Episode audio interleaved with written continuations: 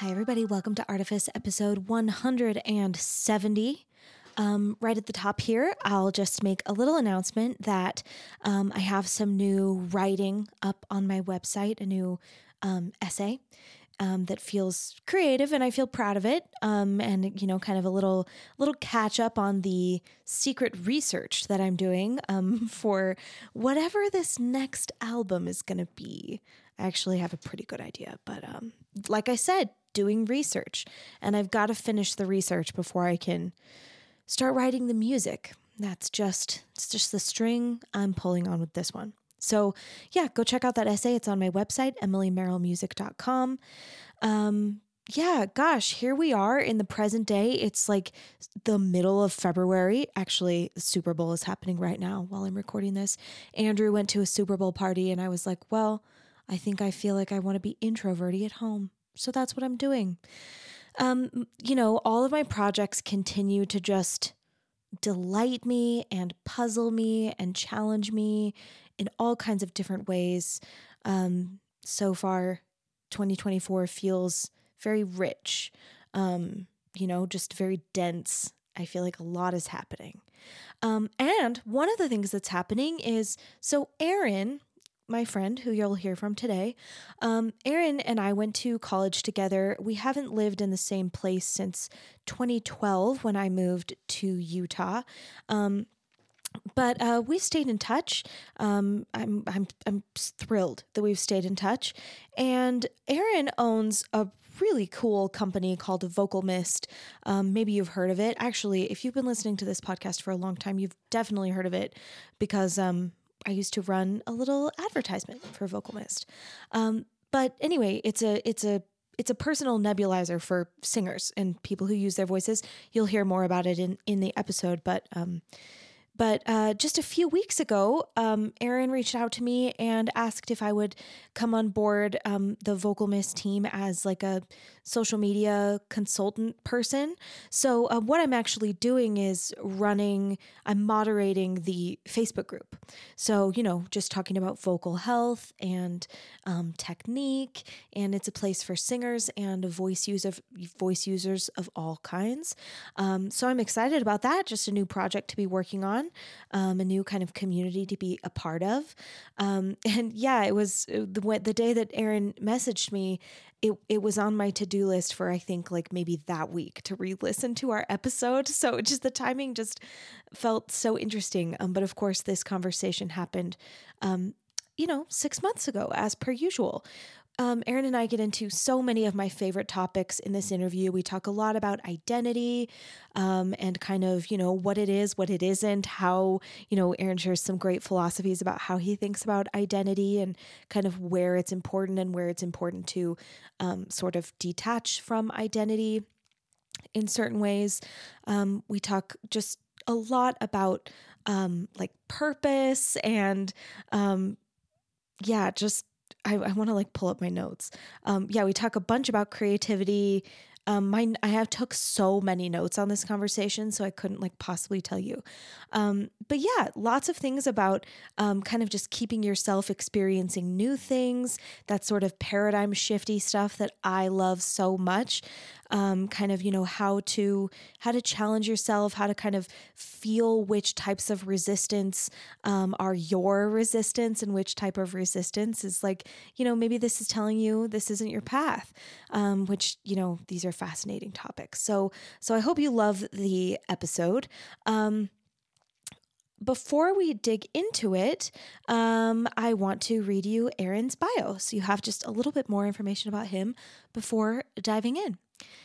Aaron Schumacher is a dynamic vocalist, music director, and entrepreneur based in Los Angeles. Known for his technical expertise and innovative approach, Aaron serves as the soprano and technical director for m-pact, a globally celebrated vocal group renowned for their authentic and powerful vocal performances. As an entrepreneur, Aaron founded VocalMist, a company offering specialized vocal health tools used by top artists like Lizzo, the Jonas Brothers, H.E.R., and Penn Pentatonix. He also studies, he also owns ASM Productions, which provides premium audio and lighting services for live music events in Southern California.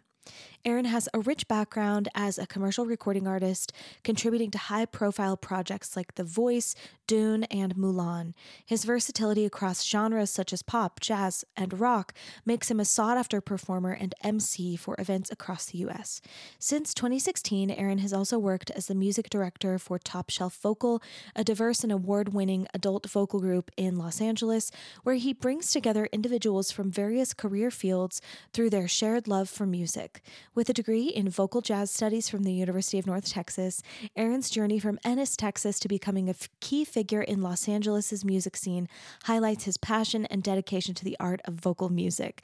Yeah, that is really true and very well said. And yes, I think maybe, you know, this is part of why Aaron and I have just we're fast friends and have always been friends.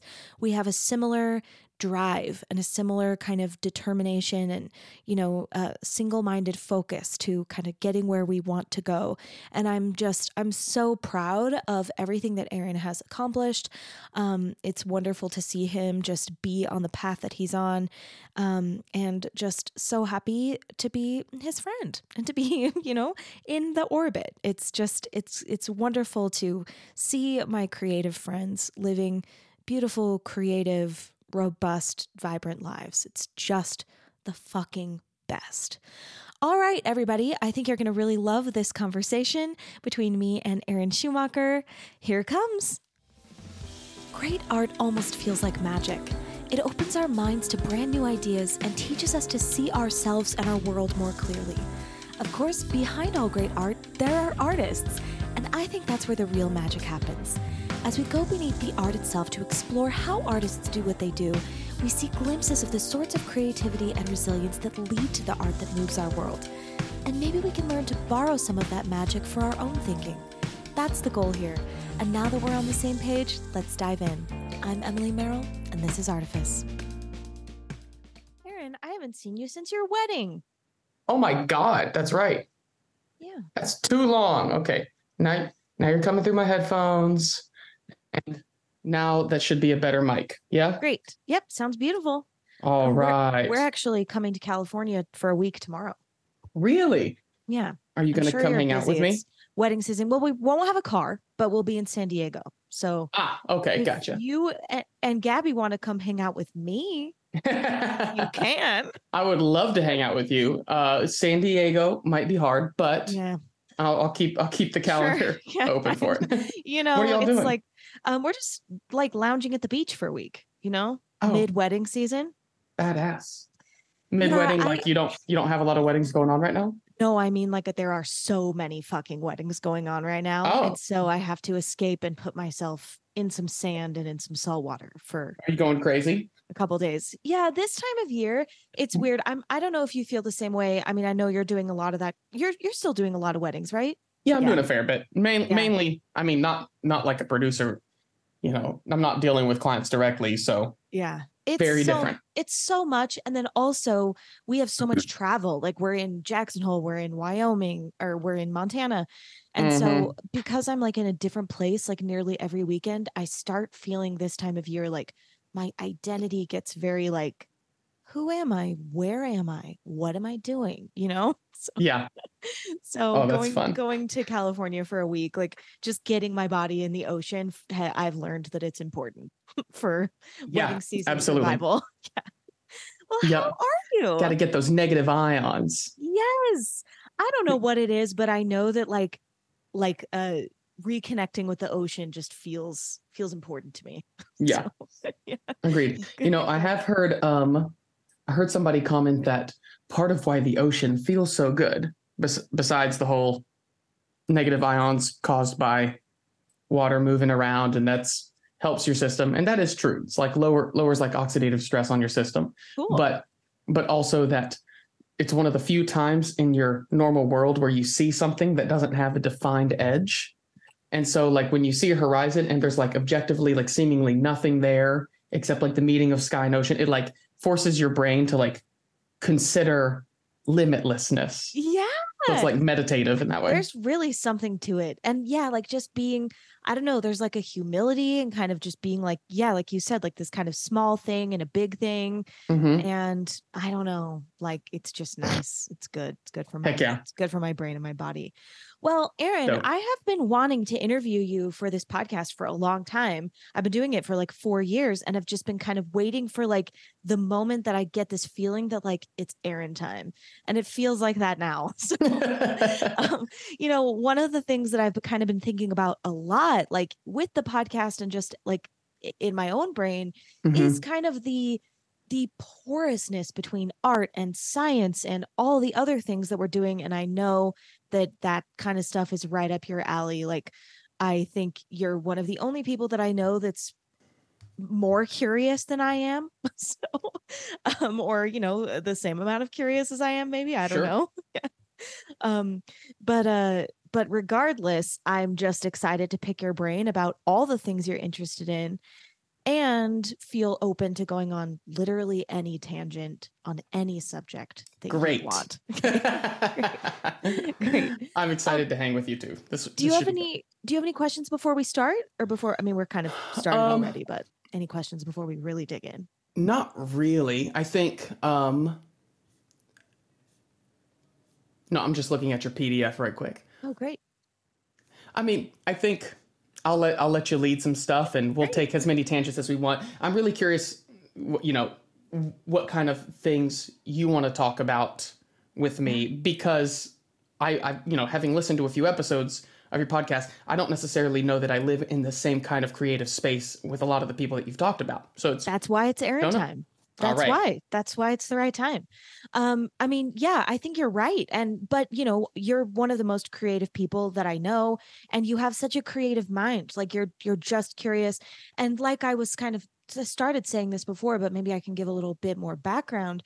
I've been really fascinated in the last year or so with like the idea that we are expending creative energy to ask questions, you know? Mhm. like it, it takes creativity to ask questions it takes creativity to be curious and you're so good at like both of these things like you're very creative taking things in and you're very creative in your output um so yeah like art science philosophy like we can Mm. talk about the gut microbiome we can talk about artificial intelligence we can talk about whatever the hell you want so i'll lead but also like if there's something that you want to like elaborate on Mhm. please just go for it okay. so I always like to start by talking with people about kind of the development of their creativity and or the discovery of their creativity. So tell me what you were like as a creative child. What were you up to?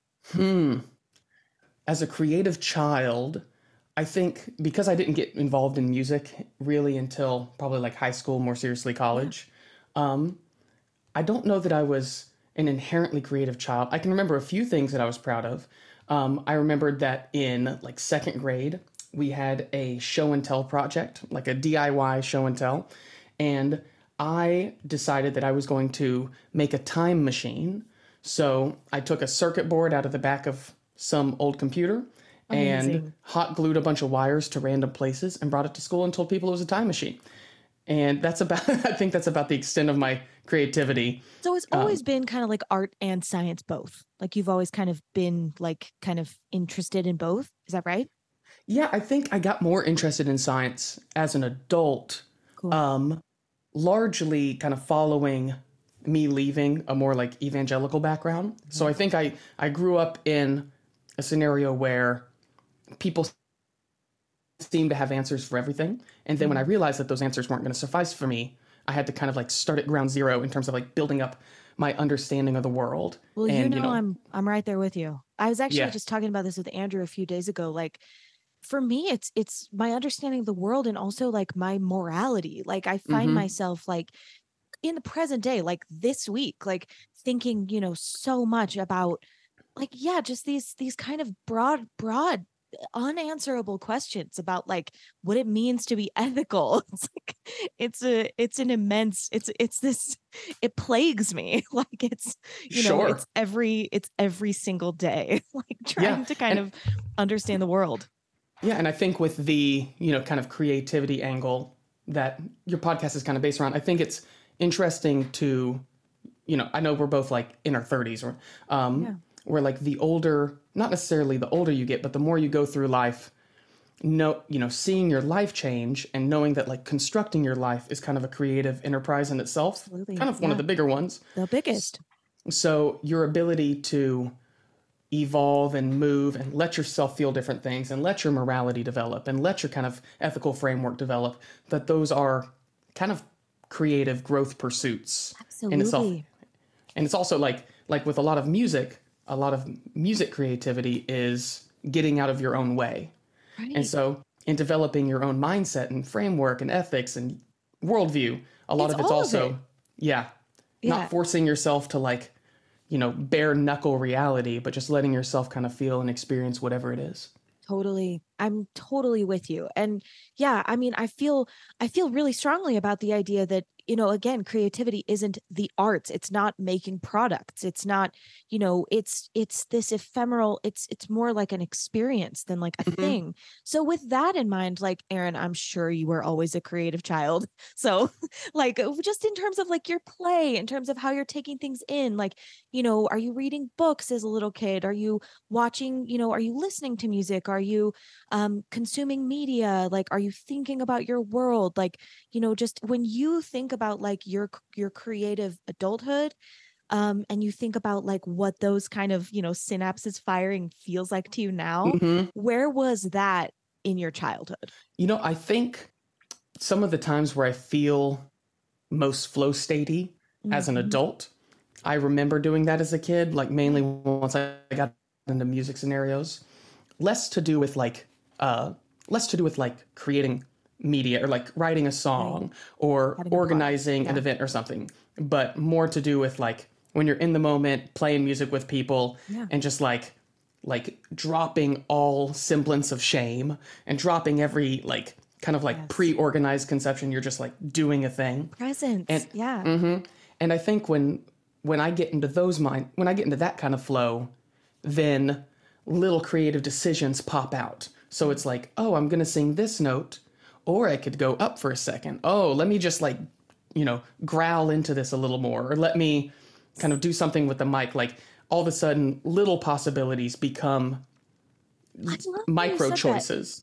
really like i i deeply relate but i've never i've never articulated that like that or or heard anybody articulate it like that like Mhm. hearing you say that is making me be like that's totally what it is i i completely feel that and you know for me this is actually something that i feel burdened about sometimes um Mhm. because i'm not i'm not like i don't love improvising like a lot of our peers do Sure. but I'm after that thing that you're talking about. Like that's the thing that makes me interested in like a an improvisational type of a mindset. For me, it's less about like, oh, these licks, like these chord tones, and more like I love so much getting that type of presence where I do feel like those micro choices are right there for me. And Mhm. you're so right. Like sometimes it's a note thing, sometimes it's a rhythm thing, sometimes it's like, let me just like articulate this a little differently or like, you know, do a little bit different of, of a of a of a vibrato. Yeah, like those micro, like little nuance things are so satisfying. Like yeah. I I totally I I've never really talked about that with anybody, but I I Hmm. really relate. Um I think I that's mean- my favorite for sure, just because it's. I, I remember, I think one of my earlier musical experiences was with like this Christian band, like playing in high school. It's a worship band, that kind of scenario. Yeah. And this was in a, you know, this was in a time where I didn't understand harmony. I didn't understand chords. I barely understood notes. yeah. Um, my ear hadn't developed, my musical knowledge hadn't developed. It was just very much like a, you know, turn the guitar amp to 10 and practice in somebody's attic. Sure, sure. Um, it was, what was that like? I mean, Oh, what was, was the punk. motivation back then? Like, how did it start? Like, t- tell me how it started. How did you get into music? um, so I started off playing trumpet in like middle school, doing kind of the marching band The scenario. Yeah. Yeah. And And sorry, quick, quick, like, Mhm. quick.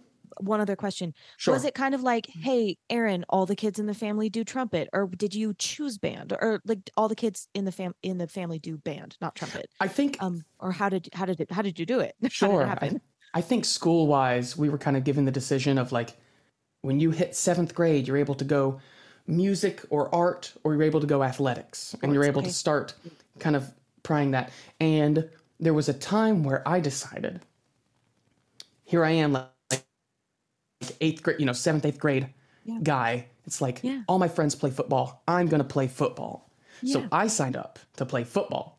Um, and I got about three days into the season, into like the, I want to say practice. I almost said Oh, like rehearsals. rehearsal. Yeah.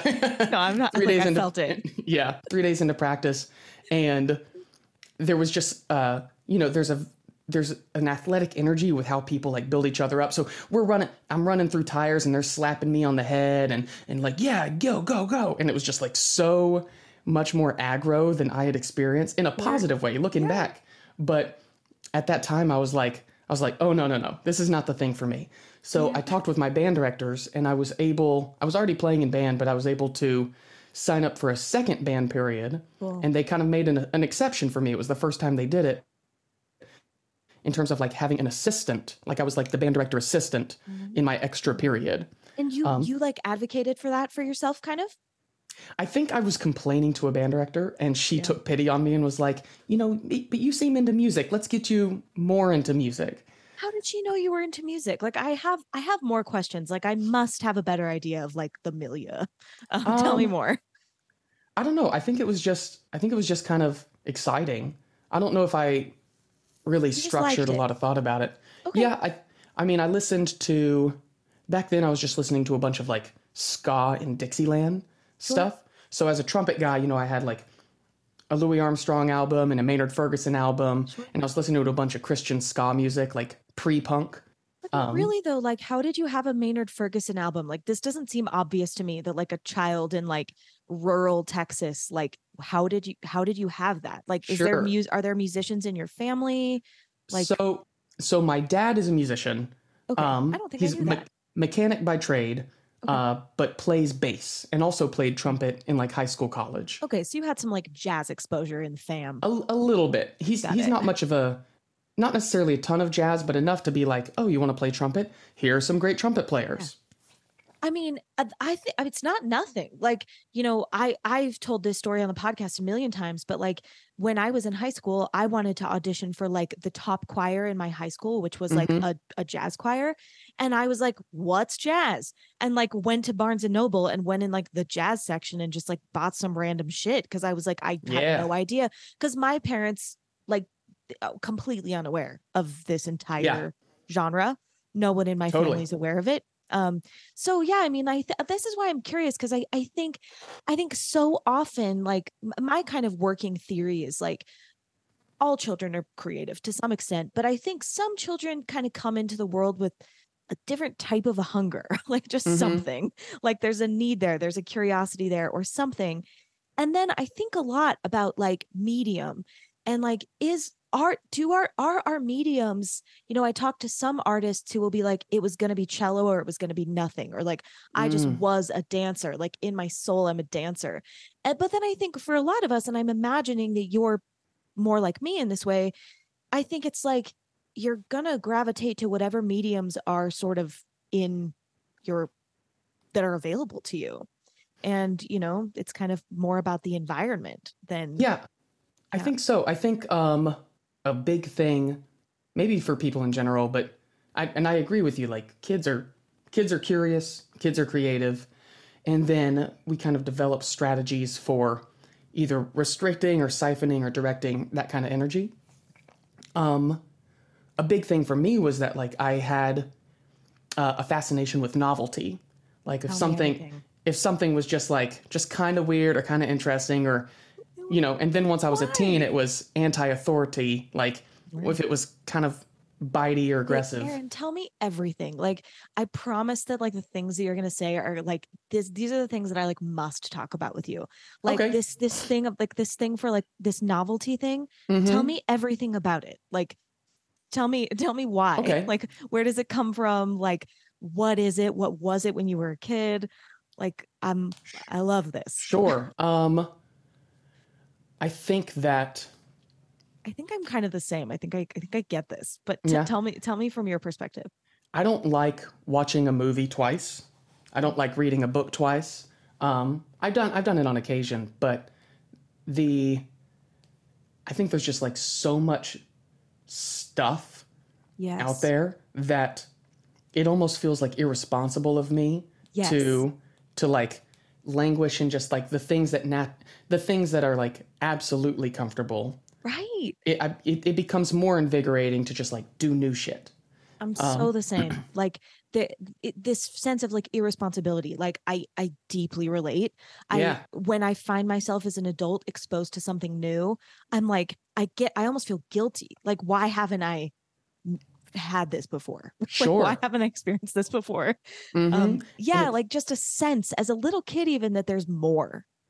Yeah, Yeah, yeah, I think yeah. so. I think that really opened up for me once I like entered college because I had um so like some of my early ex- musical experiences I was playing trumpet, I started playing guitar and bass and little drums and kind of doing the punk band thing. And then my town that I grew up in was super heavy into like Czech and German heritage. So we had a lot of polka music. Ennis.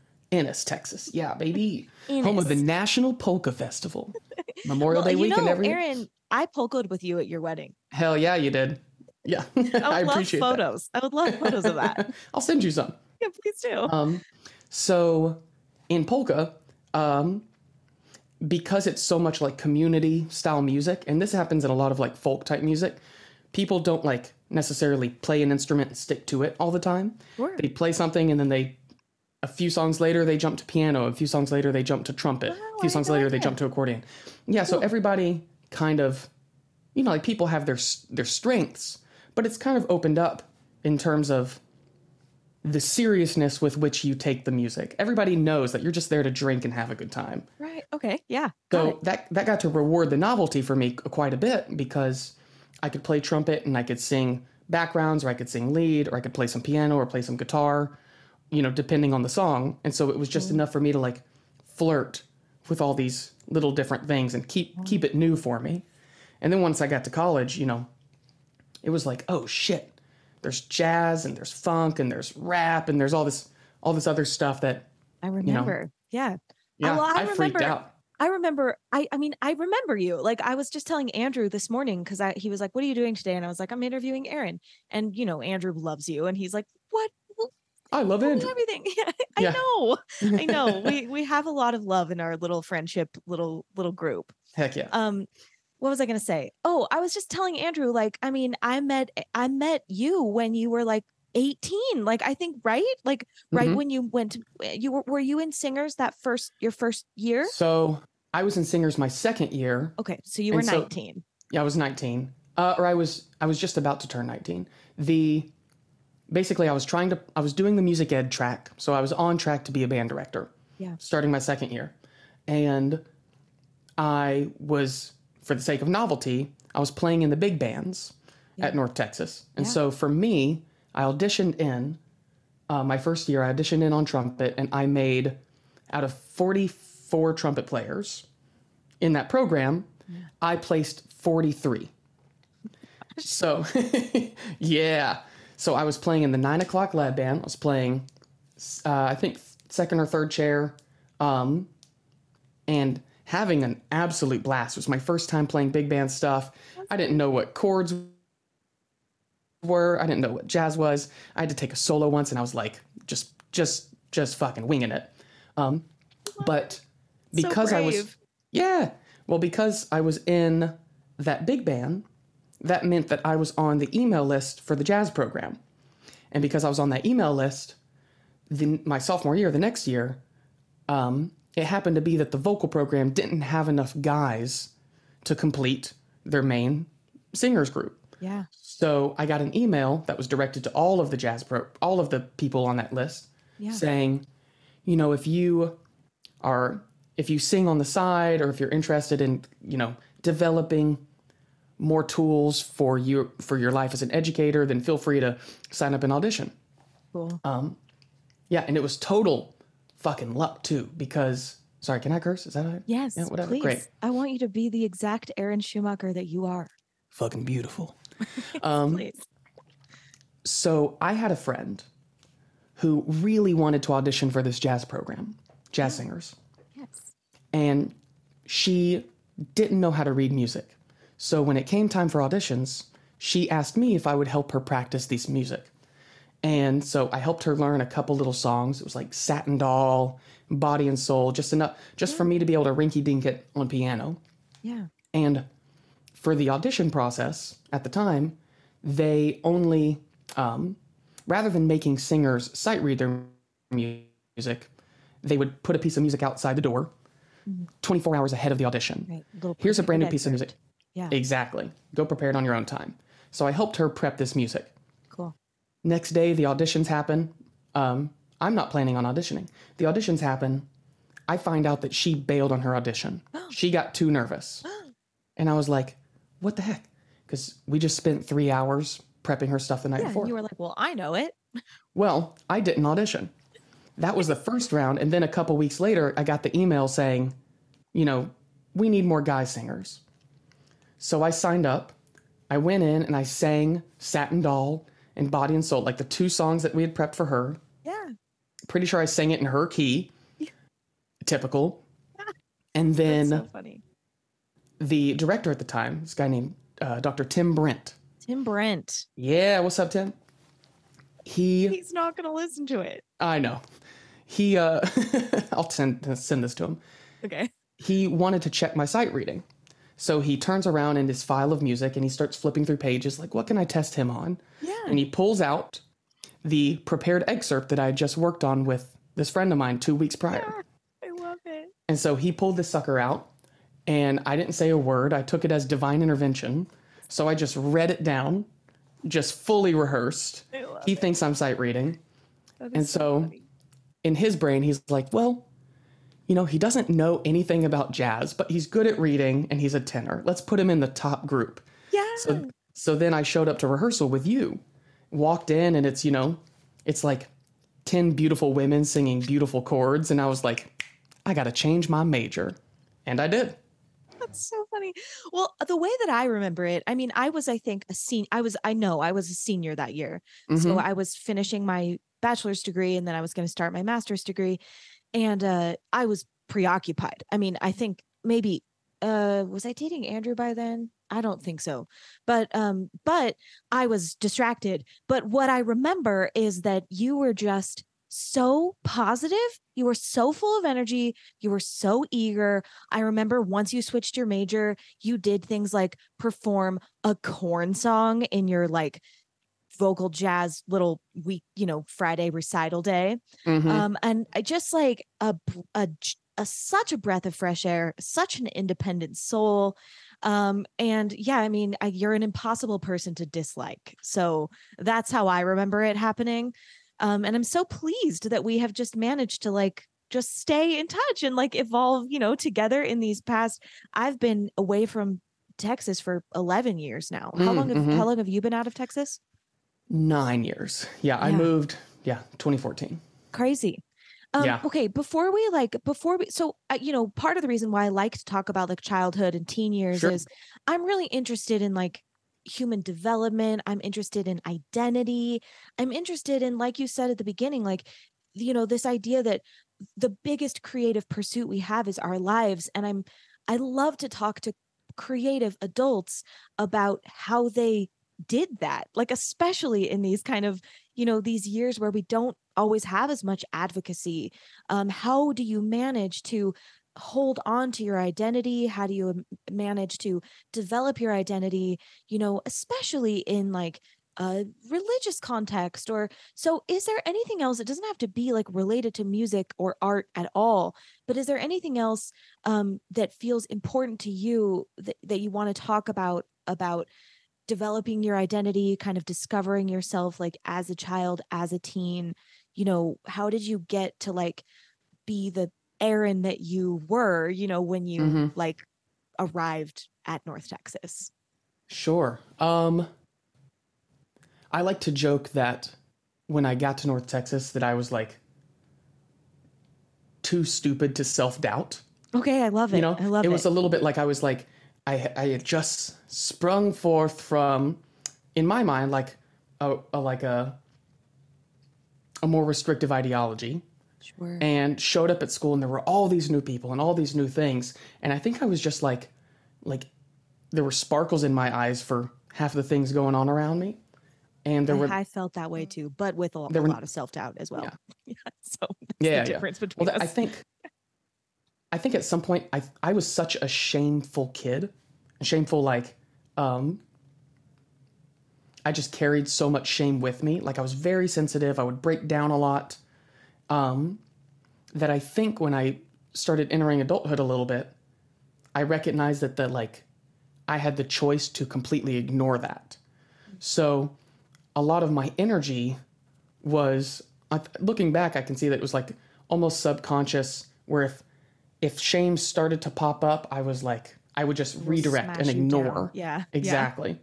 Um, How did you do of- that? I mean, how really, like, really, like, where does that come from? Like, how how did you have that, like, courage I or think whatever it is to to do that, or the, even the awareness. I think when um I don't even know if it was really awareness. I think it might have been more that I loved really angry music. Mhm, mhm. Really like I loved punk stuff, emo stuff and Yeah. you know, metal and grindcore and um just being able to just like turn turn up something as loud as it can go in my truck and scream my guts out. I remember I used to practice screaming. I was like I was so upset because I thought my voice was pretty and I was like maybe if I just scream a lot I'll get that grit that I love in a lot of my singers. So I would do so I would do that a bunch. Um So you were But I thinking think- about music. You were thinking about those nuances back then too. Like you were noticing things about voices. Like you weren't maybe identifying. Were you identifying as a singer? Like were you like I sing? Yeah, I think I think a little bit. I think I tried to identify and, and this comes to our this will wrap up to our identity point in a second, but I really wanted to be a trumpet player because it was like the first thing for me. So there were times where I had the choice to pursue trumpet or pursue vocal stuff. And whenever I pursued trumpet, it would I would do okay, but I wouldn't quite I wasn't a top performer. Okay. But whenever I pursued pursued voice, I tended to excel a little bit more. And I think I think it was just part of how I was wired and my like absolute reluctance to practice or to spend like super codified Yeah. prep time. The really great trumpet players I know and that I knew at the time were disciplined. You know, they weren't you know, they weren't just bold, but they were like you know, um Like regimented. they were regimented exactly. Yeah. yeah. Cool. Because that's just a that's a tough instrument to just wing it on. Totally. Yeah. And so for me, I felt like there was just so much more ability for me to wing it on my voice that once I started prioritizing voice stuff, like doors started opening more. Like it was clear that this was like a little bit more aligned with who I Your was a, as a person. Yeah. Yeah. I love it. I mean, isn't that so much of what it is? Like, I feel this way in myself so deeply. Like, Mhm. you know, for the first time kind of in my life, I'm really trying to ask myself, like, what is the path of least resistance? And not not in a way where it's like there's not going to be any work because I mean, I love working, like I love Mhm. a challenge, like there's something really satisfying about that, but in the sense of like what work, what type of challenge am I suited for? like Mhm. you know putting myself like like instead of trying to kind of like force my natural you know whatever my my stuff to fit into a box it doesn't belong in like what if i just put like myself in the path of you know i don't know what i'm what i'm suited for. Like Yeah. it's a it's a it's a radical concept but i i totally i totally feel that. And i also think i think i knew that somewhere deep down in my gut when i was younger otherwise i wouldn't have made it to texas. So i mean i think there is there has always been like a kind of an undercurrent of like i think the path that's been laid out for me is wrong you know Yeah. like but i think for a while i tried to kind of like have a foot in both paths and i think kind of you know in the last just couple of years i think i'm kind of for the first time hmm just thinking like what if i just take my foot out of that other path entirely which has been Yeah.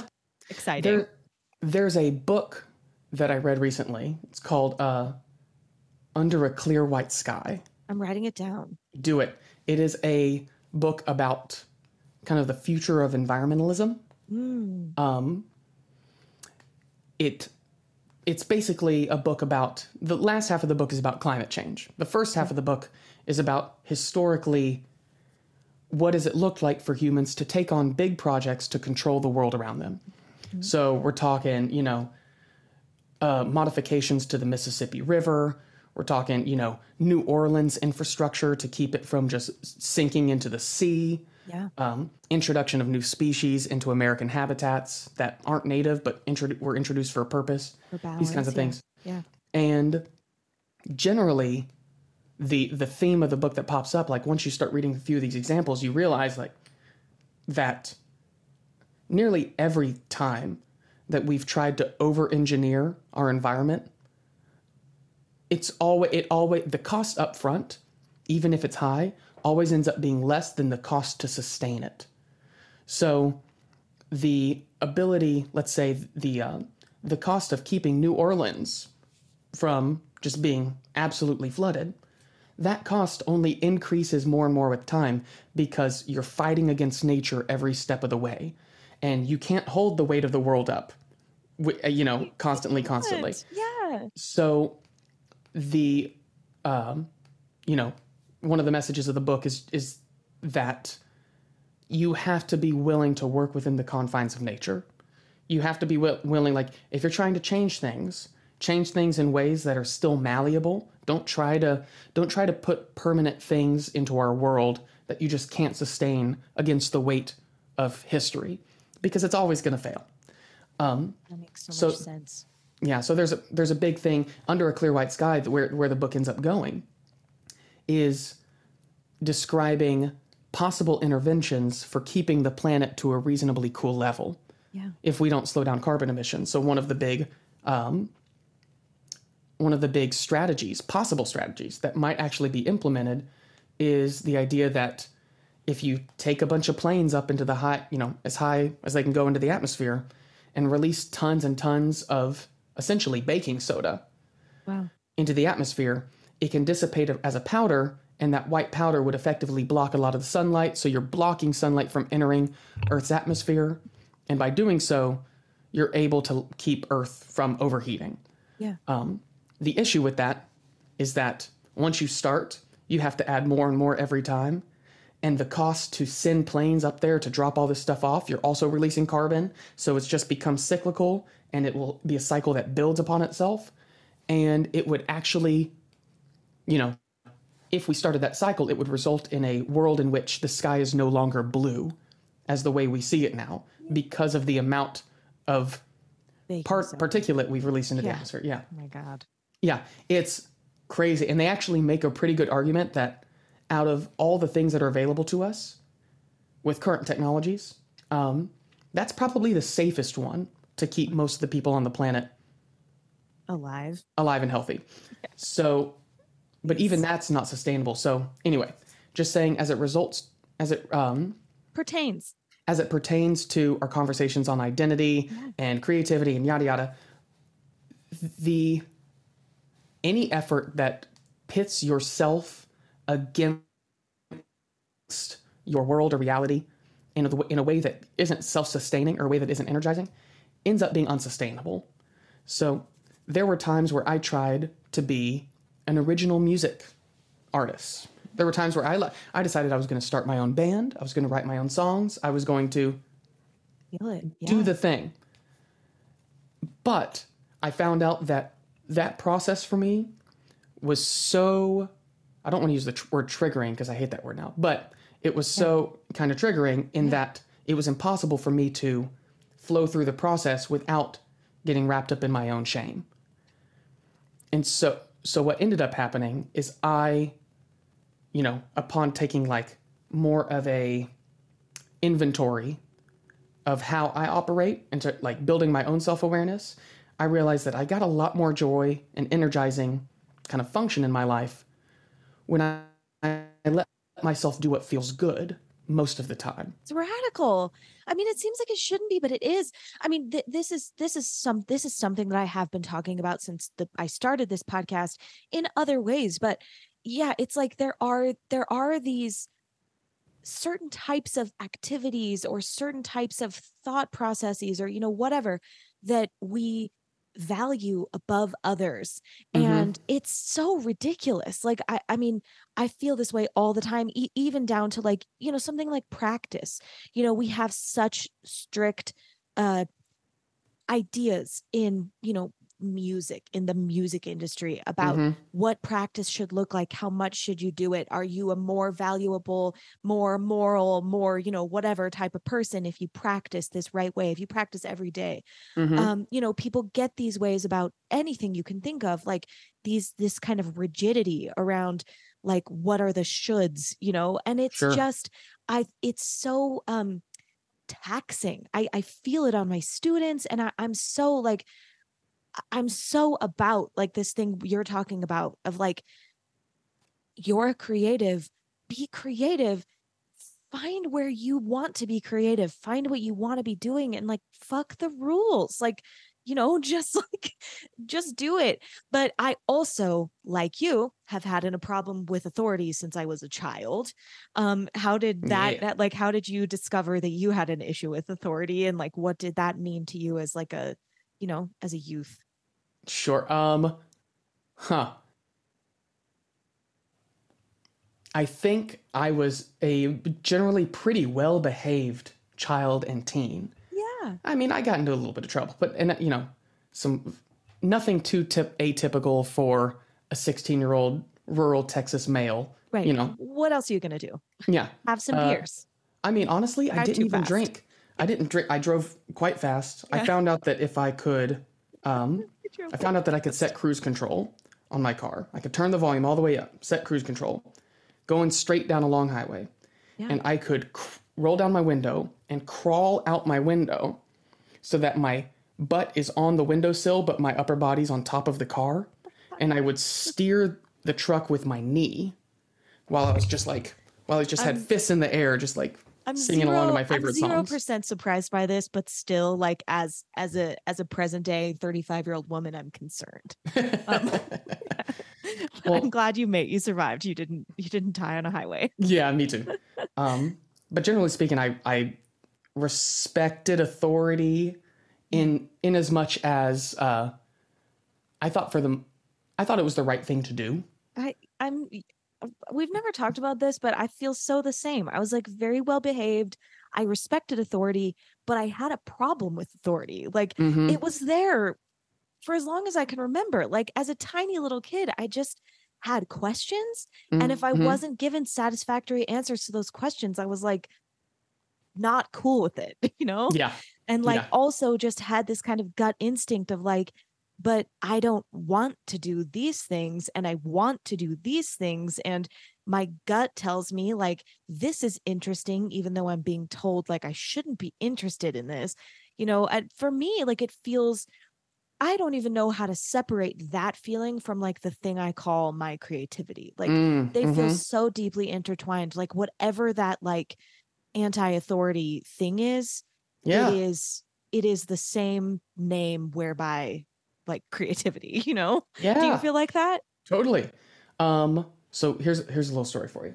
I'm ready. when I when I was in high school, I started enjoying music more. So I was playing in my little punk rock band. I was, you know, doing worship stuff at church. I was doing marching band, trumpet stuff. And at some point, there was an event coming up, some sort of fundraiser event. It was going to be a, a football game out of, out of season. They were going to have this football game, raise some money for whatever cause. And the organizers, the student organizers of this fundraiser, came to the marching band and they said, Hey, we're having this football game, raising money for a good cause.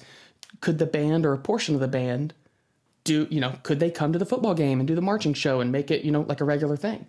And the band directors, you know, at my school told them, No, it's out of season. We're not going to, we don't do extra stuff like that. Yeah. And I was already aware at this point that I thought my band directors' positions of authority, I thought I was coming to the real- realization that they were lazy and that Yeah. and they and that they resented their jobs. Maybe Yeah. not lazy is not the right necessarily necessarily the right word. motivated or they weren't motivated. Yeah. And and they and there was a sense of resentment towards the kids. So Too bad. yeah. So these students, knowing that me and some of my friends were the big band nerds in school, Yeah. they came to us and said, Hey, can you secretly organize a marching band to perform at this event. And I was like, hell yeah. So we started a group. We got like nearly, we got like 50 kids to be in this secret marching band. We called it the Underground Band Syndicate. Oh my god, Um, I love it. And basically, we, you know, we needed music. So, first off, I found out like I needed to get music for the marching band. Yeah. And none of us had a lot of copies of our individual music because they keep that. Right. But I found out that if I crawled through the ceiling at my high school, the walls only went up to ceiling height. So from the hallway outside the band room, I could crawl up through the ceiling, come down in the director's office, You get into their music. Impossible, the sheet music. Yeah, exactly. I would hu- I hung out for like four hours just copying sheet music in their office and then like cleaning off, you know, cleaning off all the tile dust from the ceiling So tiles and footprints and Yeah. and uh and then at the same time, I know that our band needed a showcase piece. We needed something to march to. Mhm. And at the time, I really loved My Chemical Romance. Yes. So they had a song called Welcome to the Black Parade. And you know, I was like, I performed that at a wedding last year. Did you really? I sure did. Oh, that's hilarious. Yeah, we did the whole thing. Five piece band. it was great little, though. Little snare drum marching stuff in the background. we sure did. We rocked it. Absolutely. Anyway, go ahead. I knew you were going to say "Welcome to the Black Parade" because that's I didn't Oh, listen to punk that's the teen, song. but I sing a fair amount of it now as an adult, Yeah, which is weird. Great. Yeah. yeah, it is weird. I'm So- weirdly good at it. So I um I found out that I could do the same thing, breaking it, going through the ceiling, breaking into the choir room. And in the choir library, I found an unused copy of Finale 2006. Get out of here. Yeah, it was like the student copy. They never put it on the computers, whatever. So I took that home, installed the student copy because I had the little license key, and I decided I was going to arrange Welcome to the Black Parade for marching band. I didn't know anything Yeah. about arranging or about marching or about inst- instrumentation ranges, whatever. So it was like the early days of Googling. So I like looked up a bunch of stuff online, found out typical ranges, decided I was going to arrange the song, and I finished it. Took the PDF, put the MIDI and the and the sheet music and everything, put it on a CD, burned it onto a CD, and I took it to my band directors and I said, "Hey, I'm arranging this song. I've never arranged anything before. Do you mind just looking it over and telling me what you think or if there's anything I can improve on?" Yeah, yeah, yeah. And they were like, uh, yeah, sure, whatever. They take the folder from me. A few days goes by, nothing. So I go back to the office. Hey, did you have a chance to look at that? And they're like, no, we haven't looked at it yet. We'll do it sometime. Okay, a few more days. Hey, have you looked at it? Nothing. A few more days. It gets to like two and a half weeks of them having this music and they've not opened it. And so I go in one day and I'm like, hi, I really am hoping for feedback. We're about to start practicing this. Can you tell me any thoughts? And the band director like hands me my folder and he says, "Yeah, I looked at it. I think it's um it's uh it's pretty amateur." Okay. Rude. I mean, also, you were one. Yeah. But And- also, how dare he not be like delighted? I hate Yeah. that. How dare Yeah. he not be delighted? How dare he? So Ugh. he had no notes for me. He just handed it back to me, said it was an like amateur That work. guy. And so I was like, "Fuck that guy." So mad. So then um the next uh what was it? So then it comes time for our performance. Our band directors, you know, just like any person who's been an educator for more than 20 years, every Christmas somebody gets them a baton. So they have a collection of batons. And they have a little bag, nice little bag where they keep all their batons and they choose which one's best for the day. Because whatever, batons are pointless. Whatever. Yeah. Why? Um, but I went in and I asked the day before performance, I was like, Hi, do you mind if I borrow for one day one of your batons? I'm going to direct this band. Would love to do this. And they said, No. So I went and I directed this band With a and I- drumstick. with a drumstick. Hell yeah. I love it. I love it. Um, and then, you know, there were that that was a little bit of, uh, you know, realizing that some people just like didn't like exciting things. To me, like there there was something about newness that these these these older directors they were their souls were so weary that the idea of somebody being excited about something made them more tired. Yeah. I felt like that when I was teaching at BYU. Yeah. I know that exact feeling. Mm. Yeah. You're so right. You're so right. Just continue. And then I have so many questions. Oh yeah. Well, I mean, um, Was that was that the end or were you in the middle of a thought? Sorry. I'm well, sorry. there came there came a time where like we had a second performance, and the band directors locked the band hall after school, so no nobody could get their instruments to go play the show. So we broke into the band hall and stole all our instruments, and then I got like suspended for a couple days, basically. Yeah, that's the trouble you got into. yeah, that's the trouble. you- I get in. yeah. I, uh, okay. First of all, I love everything about this. This is a perfect example of the path of least resistance for you. Like Mhm. nothing about that is the nothing about that is not resistance. All of that is resistance. Every Yeah. single every single piece of that story is resistance except the part where it's the easiest way for you to solve a problem and do something that you want to do. Totally. And that is like, I love this story. I will tell this story to my students this fall, certainly, because it's a perfect, it's a perfect example of like, this is creativity. Like, hmm you want to do something, you're excited about something, fucking find a way to do it. Yeah. I love it. I Well, I- love that. I got super vindicated the next year. Um, okay, so as all this is going on, I decided I wanted to learn more about music theory. Yeah. So I started just I pulled up a website. It was musictheory.net was the best thing at the time. Probably still pretty good. Still, it is. And I just started learning about music theory because I wanted to take the AP music theory exam. Except we didn't have a music theory class. We didn't have anything like that.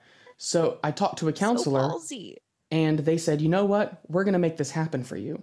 So this counselor got her got whatever uh, administrative stuff figured out that she needed yeah. to.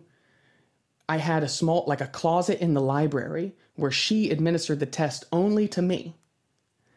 And then I was the only one taking it. The class, you know, band directors didn't offer to help. And uh and I made a 4 out of 5 on this AP exam. Wow. I was pumped. The next year, because of my success, several students were excited to maybe take a music theory class. Yeah. So the band directors started a music theory class. I started in the class. I didn't feel like I was learning anything, so I dropped the class, uh, switched to something else. They, the band directors, gave me like negative energy for dropping their music Of theory class, even though. I'd already passed the AP exam. Ugh. And when it I'm came when it came time for the new exam, yeah, when it came time for the new exam, I took it. I made a five, and everyone oh, else in the class failed. Oh so it was just like it, it was it was just like reoccurring moments of like these people don't know what they're doing. I can just make it up. I can just do what I want. Isn't that an incredible lesson to learn? Yeah. Oh, I love it. Okay, tell me this. So here's the other here's the question that I have on the tail end of this. hmm You said something earlier like I was too stupid to have self-doubt, but like how could a person who does this in their teen in their high school have any reason to have any self-doubt? Like why is self-doubt even part of like this theoretical equation?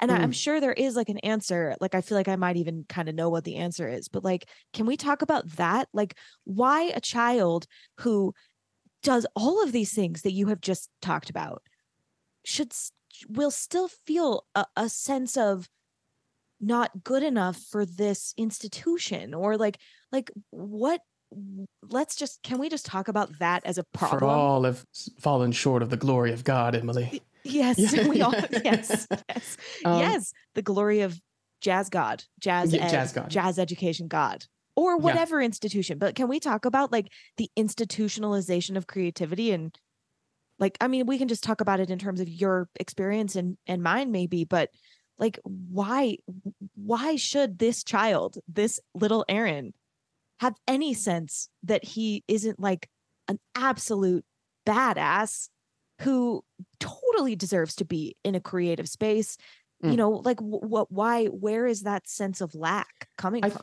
I think it was less like I think at the time I didn't feel as much doubt but I did feel sh- like shame. Why? So I, th- I, I think honestly, I think I was a really shamed, you know, internally, said externally, shame whatever. was just part of your It was just- at that time. yeah, it was just part of it. So the, um, you know, I think as a kid, so th- this is a deep dive. Um, there were a few times where, as like a 12 year old or 11 or 10 or something, Yeah. I would consider and become like obsessed with this idea that no one liked me. Mm. And I would disappear. Mm. I went to a camp one time. I hid under a bed. The whole camp was looking for me. I was just listening to their life go on, not realizing they were looking for me. And it was just like this like almost almost like self masochistic thing of like like falling down the rabbit hole of self-convincing that no one cared about me. Um, there were a few occasions like that. I think like uh, I'm at some girl's birthday party and nobody, you know, I don't feel like people like me, so I go off in the woods and I'm just like sitting by myself mm-hmm. for a couple hours, not realizing that I'm ruining this girl's birthday party because they You have like everybody kidnapped. exactly. Oh my god. I mean, Well, but just stuff like that. how does this like how does how is this true like you're you have this sensitivity you have this kind of i don't know some kind of a fear of not being loved or whatever Mhm. and then you also have this like incredibly bold like you know fuck you energy that's like Mm. i'm gonna just make this happen i'm gonna just do it how do those two things like live in you at the same time tell me the dance of these things I think or is one of them gone now I think the adolescence part of it was just like hormones hit, and then it's like, like I I'm too distracted to like wrap myself up in shame all the time. Yeah And then as an adult, figuring out that the shame was a lot of like religious subtext stuff for me. Yeah. And then coming out of that further along in adulthood, realizing that just because I know where it comes from doesn't mean I'm always able to interject or stop it. So it's more about when it pops up, trying to recognize, trying to recognize it for what it is and let Not it do what it's going to do, but that doesn't mean I have to play ball all the time. I feel like I'm I feel like I'm right there too. Like it's a constant it's a constant like here's that thing. I'm not going to try to smash it away. I'm going to like just feel the thing, go through the cycle Mm-hmm. and try not to attach too much to it. But yeah, I, I hear you there. But I do also think there is something like I feel this too. And I, I wonder if it's part of why we get along so well because we definitely both have like this kind of ballsy thing of like, I will take on a huge project and I will Mhm. just do this huge project. And also some sensitivity, like, you know, as art, like this, this other art thing that's like, you know, I, I've been thinking a lot about this lately. When I was a child, you know, my parents were just shitty, but um, they were always like teasing me about being dramatic. They were always like, "You're so dramatic," and as an adult, I'm like, "Who cares? Like, so Mhm. fucking what? Like, yeah, isn't it great? Aren't you lucky? Like, I'm putting a show on." For everyone around me all the time. Like, Have you turned on the TV? They love what I do. are yeah like you like you're welcome for this Yeah. drama like because it's not like unnecessary it's like i have big feelings you know like it's it's like it just is what it is but yeah having this kind of radical acceptance for like this is the being that i am and this is how this being like bees you know in the world Yeah, this is how this this is how this bees. Yeah. this is how this No, I- And I love that. And I think, you know, the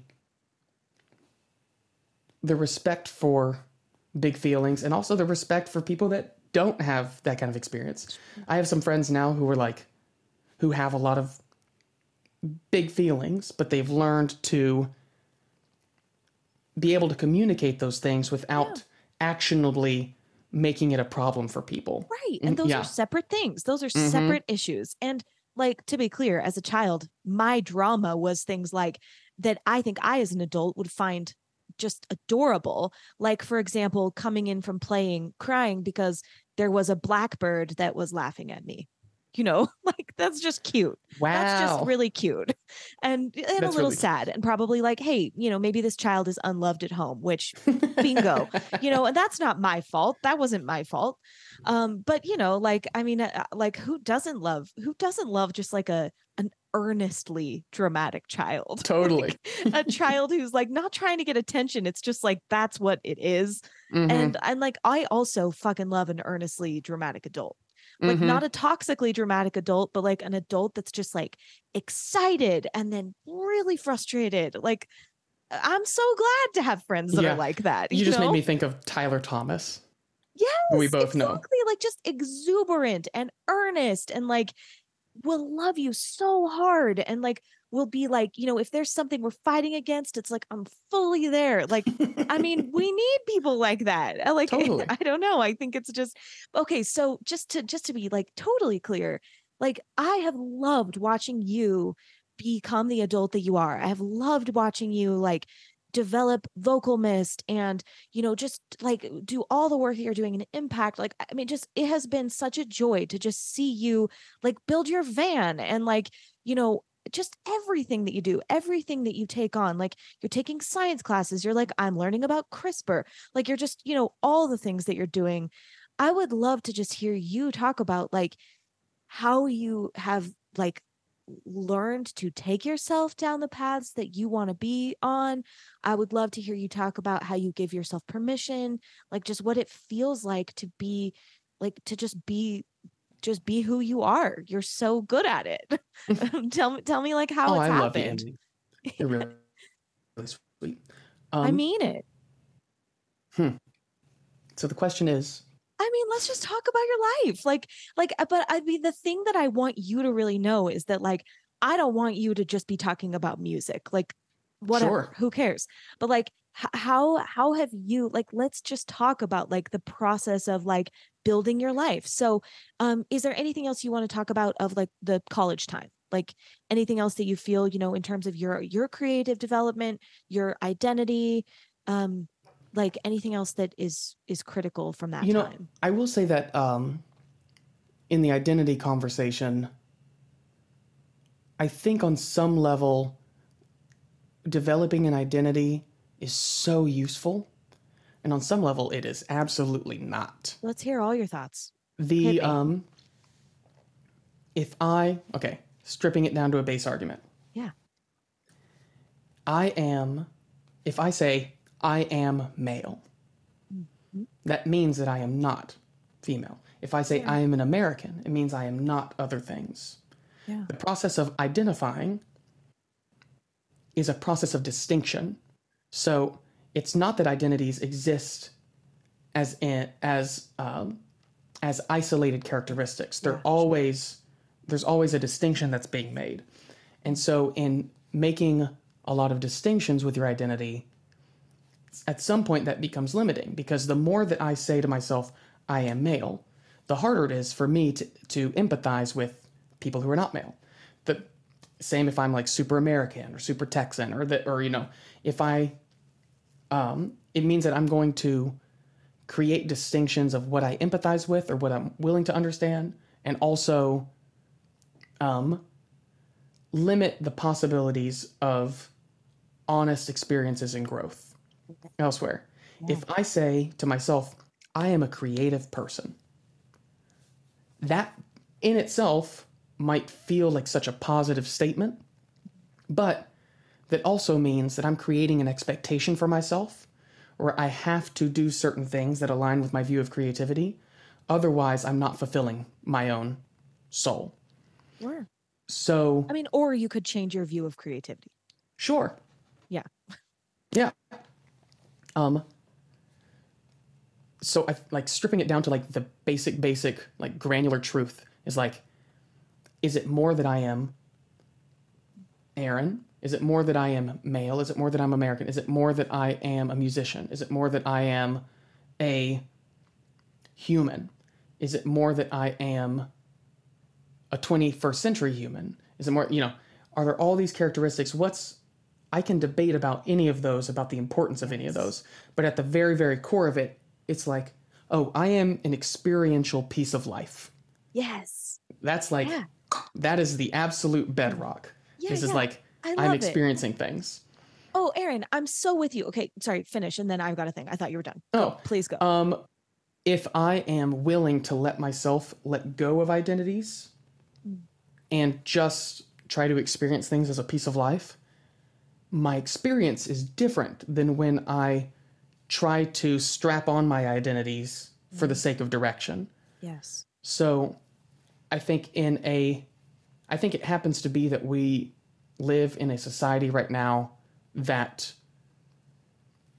is able to recognize the importance of identities in being functional, in being helpful, in giving direction and giving giving a narrative to somebody's life in a way that's essential in a lot of ways, but it's also really limiting in a lot of Totally. ways. It's like a shortcut, but there's a cost.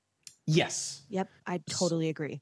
so for identity wise i have a hard time not not that as a not as a restriction but as a choice i make it uh, internally i try to make it difficult for myself to to to attach myself too much to a single identity because i know it's limiting myself in other ways so i don't like describing myself as being much you know what i mean That's so much. I mean, I really understand what you mean. And I might have like some, I think for me, I maybe feel a little bit different about it because myself, like just my my experience as an individual being mm-hmm was systematically denied Mm, for mhm. so long you know like narcissistic abuse like i was talking about this in therapy like just a couple weeks ago like it's it's it is an eradication of your identity like your selfhood like you're Mhm. enmeshed into another like the the narcissist or the kind of narcissistic structure which i think my family the way that my family generationally is part of the mormon church Mhm. um it's a narcissistic institution. It's a narcissistic structure in the family that is like like when i was what did you watch succession? I've watched some of it yeah. So my like watching that show and like the way the power dynamics are and kind of like the family and sort of the corporate institution mm-hmm. reminded me more of like my experience than anything I've ever seen. Um, you know, my family's not billionaires, but like just the politics of the the the kind of organism of the family and kind of you know outside of the family in the in the extent that there's like a, a community power structure element. Mm-hmm. Um yeah and i just think like based on the way that like those kind of maladaptive um you know again for lack of a better word like toxic structures sort of perpetuated themselves through time they landed on me like mm-hmm. in a way that i think uh saying like who i am and like you know it it it is functional for me in a way that's very like important mm-hmm. um but i really agree with you and this is when i was saying like i'm i'm burdened and puzzled and confused literally all of the time about like what is anything what is Yeah. anything because i do the same thing that you're saying like breaking it down breaking it down breaking it down until i'm like what is even here and then also zooming out zooming out zooming out until i'm like what is anything Mhm. um i feel i feel really a lot about that and yeah the the the place that i find myself in real like recently is like being very aware that these kind of institutional social structures um and i don't mean institutional in the sense that there's a name on the building. I mean institutional in the sense that like we call this person a brother. We call this person a friend. Like you know we have these kind of social structures that have names attached to them. Um, we call this person our boss you know? We call this Mhm. person my dentist. Um, and we have rules and those rules around what is allowed to hap- happen in those relationships in those spaces are useful um, but like limiting but extremely limiting. And i've been thinking a lot lately about like how far it could be like wh- where where is the boundary where it kind of tips over into like we need some of this? Um Mhm. i find myself like deeply burdened by this question Well, you you said something interesting a second ago regarding narcissistic power structures yes and how they were essentially the eradication of selfhood. Yeah. So, I agree with that, but it the next question for me would be is selfhood what what is uh, for all the things that selfhood can contain does it mainly contain being um, does it mainly contain the weights assigned towards certain kinds of reactions meaning that when somebody's eradicating your selfhood they're creating a scenario in which you only have one way to act Right. you only have one way to flow through the scenario Right. or does selfhood then does the real core of selfhood mean the ability to react multiple ways Yeah. So- that's definitely more how I see it. Sure. So self, if selfhood is the creation of options, it's the creation or it's the uh, it's the room for options, it's the room for like choice Yeah. essentially. Then there's when someone is your dentist, when somebody has that identity, that social identity ascribed to them, there are things that you wouldn't say or do to that dentist, Right. and that creates a limitation. Yeah. The but the more choices you have, the more kind of open the playing field is. Yeah. Yeah. Uh, I, I worry about some, so much. Yeah, I worry sometimes that like people's, just like how you're saying, like if I am a dentist or I am a Democrat, that people's self-identifying things create a restriction on their ability to judge choices without pre-existing Yes. perspective. Yeah, total I totally agree. Like and I feel burdened by it. And I feel like lately one of the kind of projects that I find myself interested in Mhm. um is pushing on some of those boundaries. Like just like for me and I'm trying I'm not trying to be like uh, I'm not trying to creep anybody back anybody out or like you know be an issue for anyone but just in like small subtle ways like just pushing on those limitations a little bit Mhm. as if to say, hey, don't forget, we're primates. like, you know, because I feel like, I mean, like I've been reading all these books about like evolution and um, just like kind of biology and, you Mhm. know, what kind of it means to be like a species, you know, and, and the kind of interconnectedness of, you know, biological phenomena. And it makes me just feel, yeah, so like, I agree with you. Like these identity things, like the the way we talk about this stuff is very like can be really arbitrary and like what are we actually? Like even just, you know, thinking about like I know you're always interested in like microbiome stuff. Mhm. Like and I love it. I like I I I always want to like call you after you post something and be like, tell me your sources, like what is all of it so that I can k- get caught up but I was reading something last week about how um more more of the cells in your like on and in your body are non-human than human. yeah, Um and it's just an interesting thing to think about. Like we we get so cerebral about our identities, but it's like you it's like are we're not even. we're not even a thing. All right, so I'm going to tell you one more book to write down. tell me. Uh, tell me. this is called Clean by James Hamblin. Okay. All right. In, in this book, James Hamblin describes the history of soaps, Mm. general like a, you know, as a kind of like. Like It, used to thread be through history or a sorry, thread sorry. through history of like how people use soaps, and especially in the 20th century when it erupted into industry, Mm. and now we have marketing, and now we have a cultural fascination with being clean and hand sanitizer and Dove and what's good for my body, what do I put on my skin, Mm-hmm. um, in a way that's largely made us more unhealthy. And he makes a great case for it, and um, kind of aligns with me personally because I felt like this might be the case several years ago. I was like, soap isn't that important. I remember you came to my house and you were like, I Like, use a salt stick instead of deodorant and don't use Yeah. soap. Yeah. I yeah, I haven't used. I mean, I still use shampoo like once a week, maybe.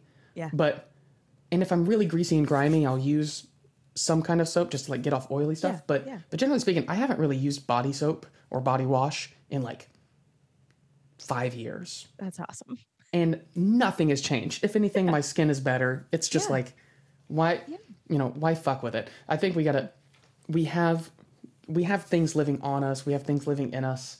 There's um in this book there's mention of there's some- some types of skin bacteria that you find on a lot of people that live more indigenous lives that uh this skin bacteria is attracted to and eats small amounts of skin cancer cells. So in the modern day, we're sunscreen, sunscreen, got to be, you know, got to protect our skin at all times, even though a lot of sunscreen ends up soaking in and getting absorbed into some into your bloodstream.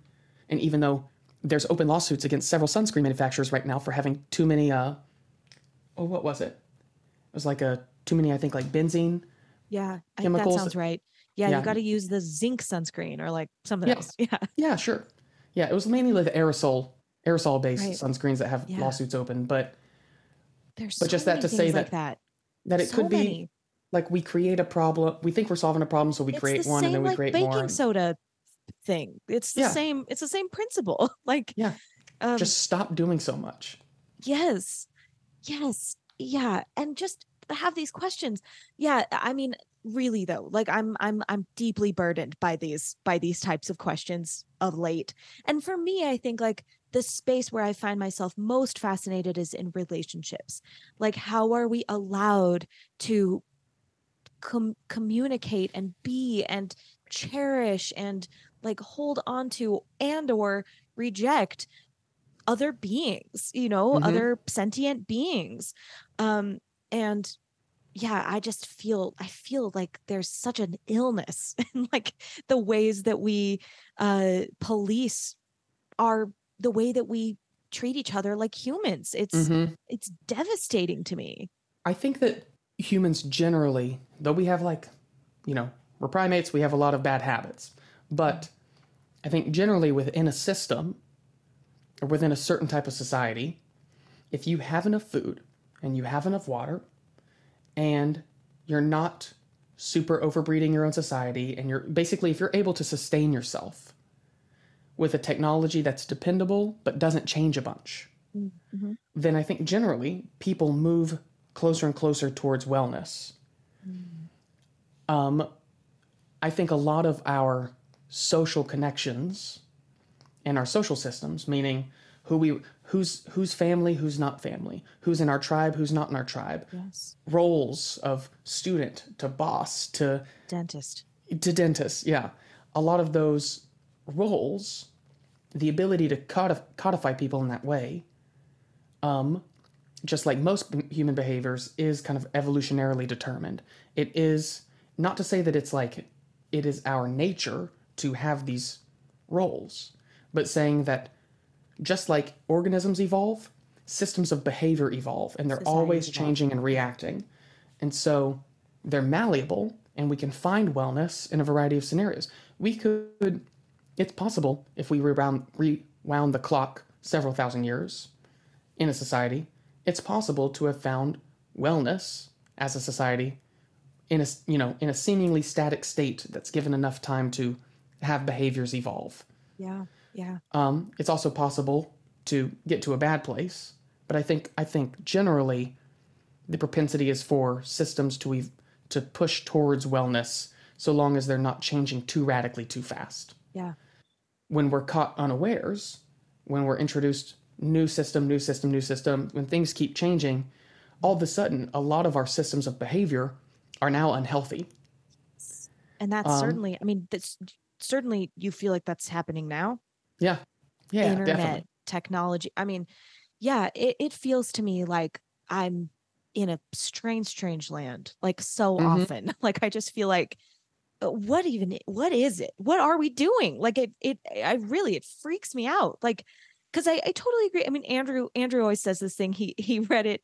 I think it was in like the like michael pollan's book maybe because andrew is really like fascinated by mushrooms Mm, mhm. um in, in all the ways As as, as we all should be yeah because Yeah. in- incredibly fascinating stuff um but uh you know the the thing talking about kind of a default mode network and and kind of remembering like uh, the the nugget is uh no models are true but some are useful and and i feel this way like about societal structures and about saying like there certainly is something like we need boundaries, you know, like in order to have, you know, work and whatever else we're doing, there needs to be some societal boundaries. We can't all have just access to each other, like intimate access to each other.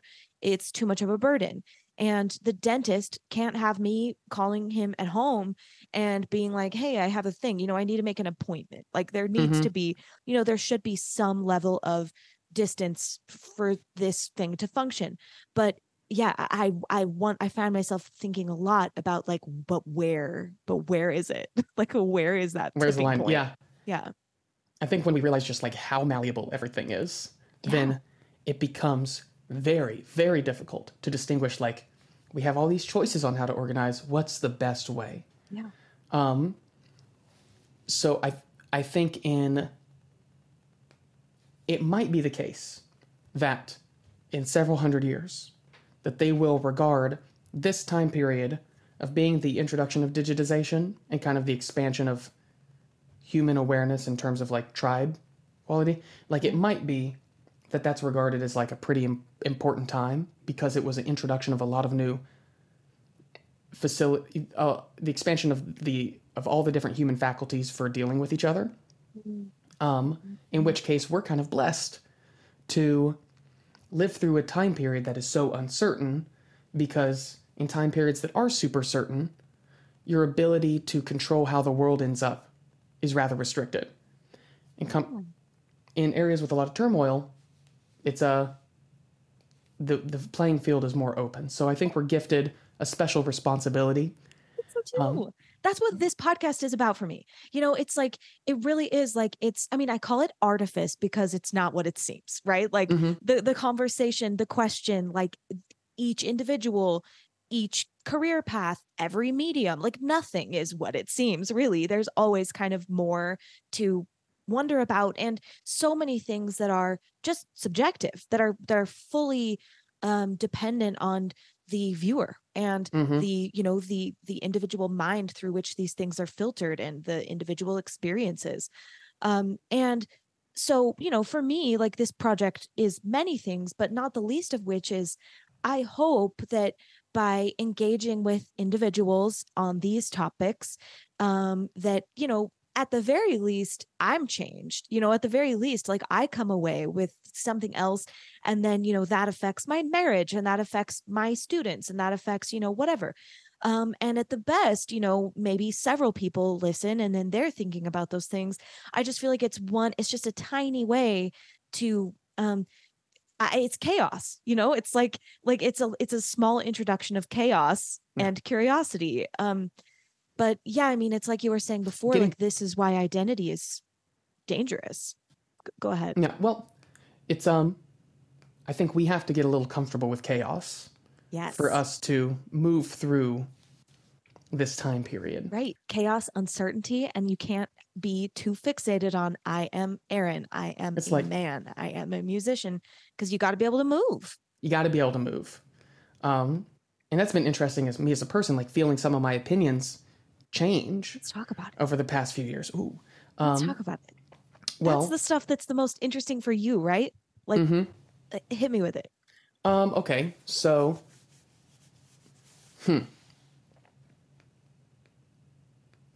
I think in the past several years, like if you asked me five years ago, what is the role of like human sexuality and how static is it and how do people connect to each other? Yeah. I would have described a more static state. I would have described um, there's straight people and there's gay people and there's trans people and people's way you know there's there's scenarios in which if you're dating someone it's act, you act like this. If you're married you act like this. Yeah. um if it's your dentist you act like this. If it's your dentist you act like this. Yeah. I'll stop.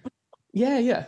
No dentists everywhere rejoicing for all the love they're getting right now but in a world where there's like far more that we don't know than what we do know at this moment it's hard to know what is innate what is me what it is is me even a thing? What are all the moving pieces that relate like i found a paper last night that um it's from the 80s but they were testing my, mycotoxins created by a certain type of fungus talking about mushrooms made me think about this. Yeah. And the, the title of the paper you were thinking about it last night. I was thinking about It's this last night. Yeah. yeah. Oh yeah. The the title of this paper is The Effect of Fungal Toxins on the Sexual Behavior of Rabbits. Oh my gosh. Tell All me everything. So Uh, interesting. Basically, there's some of these funguses that grow on a lot of normal crops, and they make it into our food supply also. But they isolated this fungus. They had it make its regular byproducts, some uh, a few different like mycotoxins. I think one's called like zerel zerelinon, zerelion, zerelinon. Um, Cool. when they fed this to rabbits, the rabbits' sexual behavior changed, and a fair amount of them started exhibiting homosexual behavior. So, the the sexual attraction, the sexual behaviors of these rabbits changed in response to a single fungal byproduct. Yeah. Um, so when we look at that, when we, you know, the big world of fungus that we don't know anything about, of how that in, impacts you, behavior. Largest organism organisms on the planet. hmm When we look at um, how we only have really synthesized the health, or only tried to research the health benefits of maybe like a couple hundred different types of gut bacteria when there's 40,000 different types of gut bacteria. We look at the roles of like endocrine disruptors in our food supply, in our microplastics, in uh, not just our our food, but like everywhere around us um, that it becomes pretty clear that like we are in a constantly changing state. Yeah.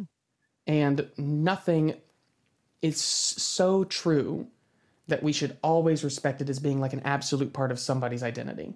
Amen. Hard amen. Yeah, Yeah. I deeply agree. Well, okay.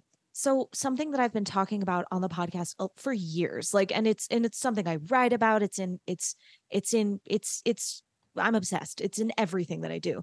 Mhm. I'm I'm obsessed with the concept and experience of like a paradigm shift. I remember like distinctly being a sophomore and a junior in high school and I was taking a bunch of AP classes and I was on the speech and debate team. It was just this this time in my life, like these kind of 2 years.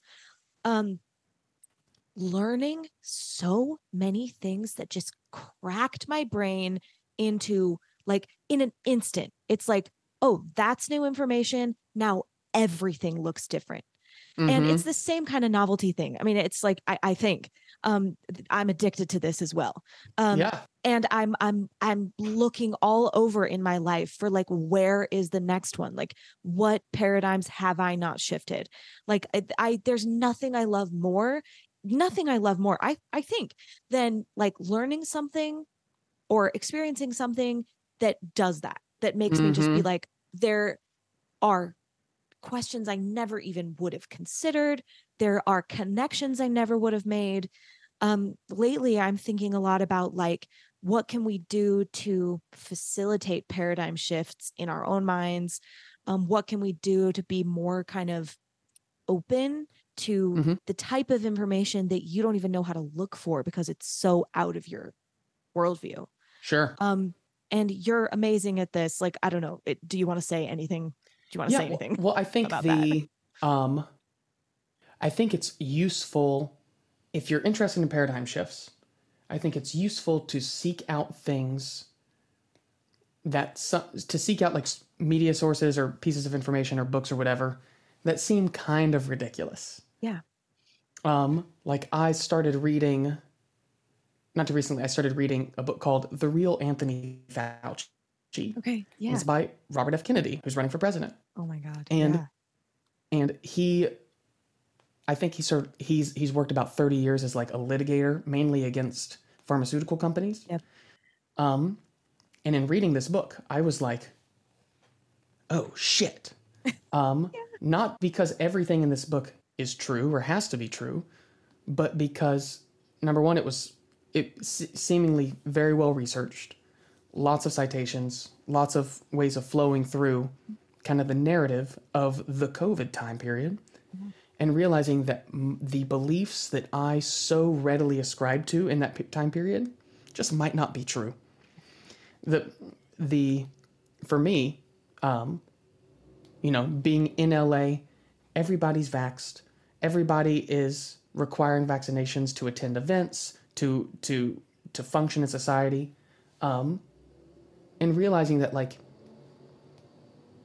that there were financial incentives, that there were bad actors, that there was a kind of um, subjugation of the normal scientific and medical testing process in us moving through that time period Yeah. in a in a way that uh I think I'm like fairly more resistant now Yeah. to that kind of heavy-handedness than I than I would have been several years ago when I deemed it a moral necessity.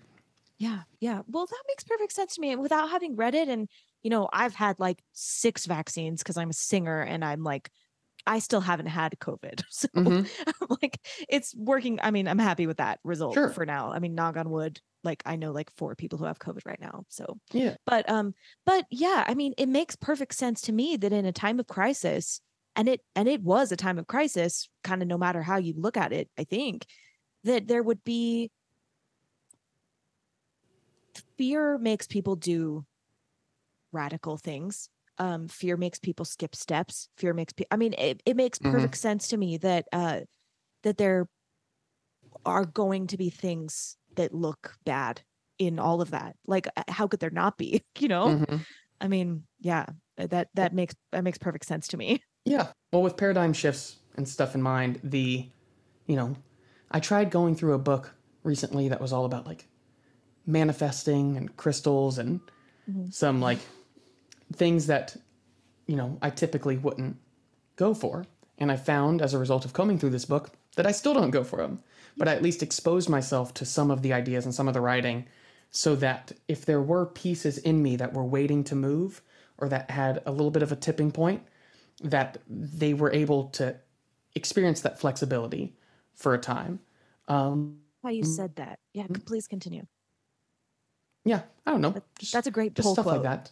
No, I feel Yeah. I feel that. I I mean I feel that. Like the I'll I'll transcribe it when I re-listen, but like this feeling of like things that are, things in me that are will that are ready to move or that might be like I'm I think I'm thinking about it the exact same way. Like I feel this sense of like if I feel a sense of curiosity about something like I try to go investigate that thing to just see like what happens. I'm I'm right there with you and que- Mhm. questioning having you know big questions about things um and yeah just just how does it move and it doesn't have to be a 180 it can just be like well there's a tiny bit of nuance in this belief or this Mhm. idea that wasn't there before Sure. um yeah i feel strongly about that yeah, right now, and we'll we'll see how long this time period lasts. But right now, the a big thing for me, and I think culturally, is the conversation on UAPs. Yeah yeah yeah And- andrew and i were talking about it last night Absolutely. Did y'all watch the congressional hearing or the committee hearing? watch it i just read the npr article Oh my god, it is like, it is Fascinating. biologics biologics, non-human biologic. Yeah. well do, what do you want to Um, say about it Oh, well, just to say that, like, no matter what happens with that, it will command a worldview shift. Excuse me. Yeah. It will command a worldview shift in a lot of people because option one is that our that our government is lying to us so profusely, so over the top, willing to manipulate the yeah. worldviews of everyone for some un, you know for some uncommunicated goal. That is like so much. That is so much higher than just abusive. That I can't imagine the anger that people will react with if Yeah. that's the case yeah and the worldview shift, the inability to trust institutions that will happen. Ooh, i'm scared of that one a little bit Ooh, yeah. yeah Versus as much as I've been saying like anti-institution, like no. yeah. Well, I mean, I don't I don't want a lawless world. Yeah. No, thank you. I'm not Yeah. cut out for it. I've watched like, you know, post-apocalyptic uh, shows and movies and and I don't belong I don't belong in those worlds. It's not you where I'm have, supposed you don't have your go bag. No. My go bag is like I'm checking out of this experience right now. No, thank you.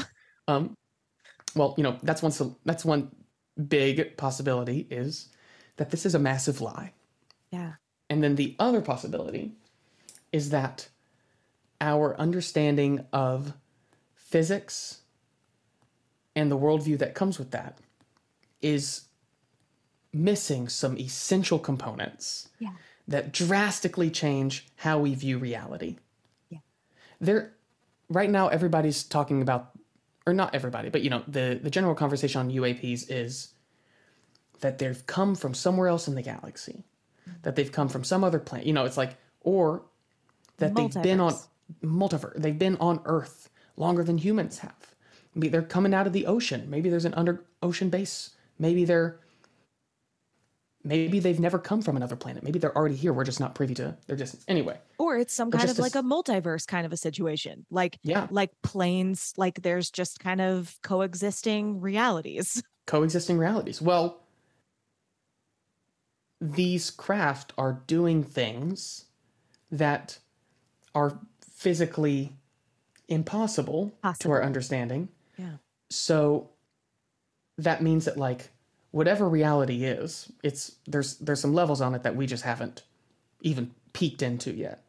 That seems And what trips me out too, yeah. it's one thing that I can't, one like curiosity that I can't get my brain around is why is it that all of these craft are basically geometrical shapes? yeah, it is weird. Yeah, like they keep saying like, oh, it's just a sphere, or it's a sphere inside of a square, and we can see through the square. Yeah, a cube, a cube in a in a dark, a black cube in a clear sphere. Mm-hmm. Yeah. What? What? I have a friend who had like yeah. a, a UFO sighting, and he says it's a pyra- a pyramid, and like a pyramid doesn't seem like something that should fly, you know? Yeah. But yeah, you're yeah, that is interesting. Emily, so being totally honest, Yeah, I did have a flying saucer experience as a kid. Open to it. Like, Yeah. I mean, also, like, I was gonna ask, like, are you were you reading that book on like crystals because of this stuff? Like, does do those No, no, no, no. Okay, because sometimes it- I feel like paranormal phenomena, like when I, whenever I hear people talking about paranormal phenomena, and I'm fascinated by it. Like Mhm. I listen to a lot of podcasts that are like about this, just because I'm like, what, what the heck is it? Like, Sure. I just feel very, I feel very curious about these things because Mhm. something is happening. I mean, something is happening in all of these ways: aliens, Bigfoot, ghosts, any astrological phenomena um you know whatever something is going on it could Mm. be in the mind it could be something physical it could be something you know metaphysical in some kind of other way but i always just feel curious and i always feel like you know it just it's like room for that little question which i think that like paradigm shift in me like i'm always just like okay well i'm ready i'm ready Mhm. for like i'm ready for some information that blows it open you know I don't know. And in the meantime, I'm like, I don't know, I'm a neutral party, but I'm like, I'm I'm curious. you know, I'm ready. Yeah. Is that how you feel?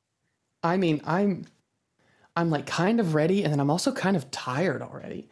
I'm like I'm like here we go with, you know, and I I, I get Oh, excited yeah. about the novelty, but um I think it's, you know, even though my worldview has developed and I've learned more and I I feel like I know a lot more now about how things are Yeah. than I did 10 years ago. 10 years ago, plus I was shifting from another view of how the world was. And it took me several years to stop being angry. And then it took me several years of just learning and like more codifying and kind of developing a model Yeah. of of what reality is. Yeah. And so the idea of that changing is exciting, but also like I know how much work that is. Oh yeah. I Yeah. mean, I also like grew up in a cult, so I really get that. Yeah. hmm I I mean, and I feel like I'm still like I'm still discovering shards of those belief systems that I Mhm. didn't know were there. Like all the time, I'm like, oh, this interesting. What do we do with it? You know, it's it's it. I totally hear you. It's like very exhausting. So this brings me to this is a perfect segue to like the next thing that I wanted to talk about with you, which is how do you a person who is interested in all these big things and on a fucking Thursday night you're reading just a paper about mushroom toxins and how they change rabbit sexuality. how are you also being like a productive, like practical, you know, functioning being in a society who does like all the projects that you're doing? Like, how do you balance those things? Um, I will say that not having a regular day job really helps. Yeah, same. Um, Yeah. because with uh, you know, so I do VocalMist stuff. I started a sound company recently doing like rentals and basically running sound for events. Done some Cool. corporate stuff with that this past few months. Cool. Hopefully growing that because the pay is way better than being a singer. It's Yeah. remarkable. Yeah. And that's very Um, practical. Yeah, I love Yeah. it. And I like doing tech stuff and I keep buying new toys. Yeah. It's it's very I can't see you doing anything that you don't like at Yeah. some level. Yeah. That's the kind of thing. The um, like, and you know, there's been periods where I really like doing VocalMist. Um, you know, organizing. talk about it just like for the listener like just talk about it sure, sure. So VocalMist is a, it's a, a, a oh my god, my brain just broke. VocalMist is a product and a company that Cool. I started selling, um, several years ago, like 2018. Yeah. It is a nebulizer, meaning it takes a liquid and it turns that li- liquid into mist. Cool. So it's kind of like an aeros, it kind of like aerosolizes liquid. Um, and it's done with a type of medical grade saline that your body absorbs really easy as hydration, as like a source of hydration. So VocalMist is generally sold to singers and to people who use their voices a lot as a kind of a non-medical or medical adjacent uh, respiratory hydration tool. Cool. So helps hydrate your sinuses, helps hydrate your voice specifically, um, and the feedback from singers and the research that this is based on generally shows that uh, you know this seems to prolong the amount of healthy phonation and the health amount of healthy singing that someone can do before their body feels compromised. It's just adding a little bit of like it's like a little bit more oil to the engine. Cool, cool. Yeah, I, I mean, uh, obviously, I'm a fan. I Mhm. have a VocalMist, and I use it like, you know, on the reg. Um, I'm I'm also a fan of yours, and a fan of like you just taking on this thing that's like humongous now. I mean, right? Like, Yeah. do you want to talk about like what that like feels like? Sure. I mean, it was one step at a time. I mean, it was, it started off as like an email conversation with me and a customer support agent. It then ended up as an email conversation with the manufacturer, and then a small order with the manufacturer, and then a bigger order, and then a redesign, and then a website, and then more redesign, and then more order, and, And, then, then a selling. battle with Amazon. battle with Amazon, battle with um, some like licensee license like ability to sell the product. Um, now it's become a thing where it's a large proportion of my income, and it only you know it takes some time to manage, but not a ton. There's a lot of people that work a lot harder than I do at Aaron, their it's business. max creative. I love it. I mean, it's it's bespoke to you. It's like Yeah. it's a product that makes perfect sense for you. It's something Mm-hmm. that you're interested in. It's something that you needed and you saw a need for in your community. And then you've you've you've like finished it. Like you you created this thing and you put it here and now it's working for you. And that's it's perfect. And it has, you know, nothing to do with your degree, your college degree. yeah, no, I Very but little it, does. It, it does. It does in terms of the community.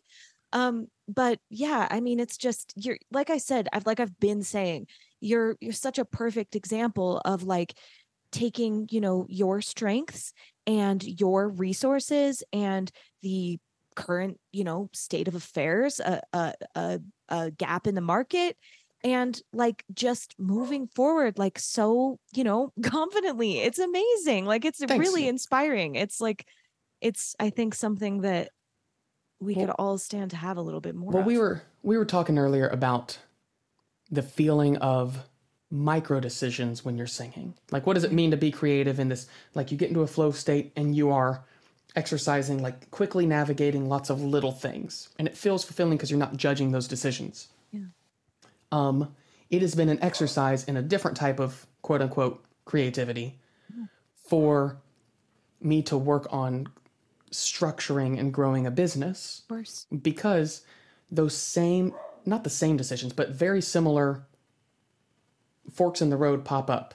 Or there's an expanse where, where there's not a lot of not a lot of guidance and you have to like conceptualize several options and then problem solve one problem at a time um and it's it's been like a huge like brain and maturity growth aspect for me. I love it. Um, and now it's like, you know, I employ. I mean, it's it's it's you know paying me and my wife's salaries, and it's also paying my little sister who's hired as our fulfillment partner who ships out of Texas, and it's it. paying my mom who's our main customer support agent, I love it. and uh, and largely it's the kind of thing where I can work on it as much as I want, and then I can set it down for a week and like basically ignore it, Yeah. and then come you know do sound stuff or go sing with m-pact or go you know do gigs or just watch TV, Yeah. and then I can come back when I'm ready to continue working on it. I, I really I've set my career up this way as well. Like I have all these different projects that I can pivot to as my interest. Like I follow my interest.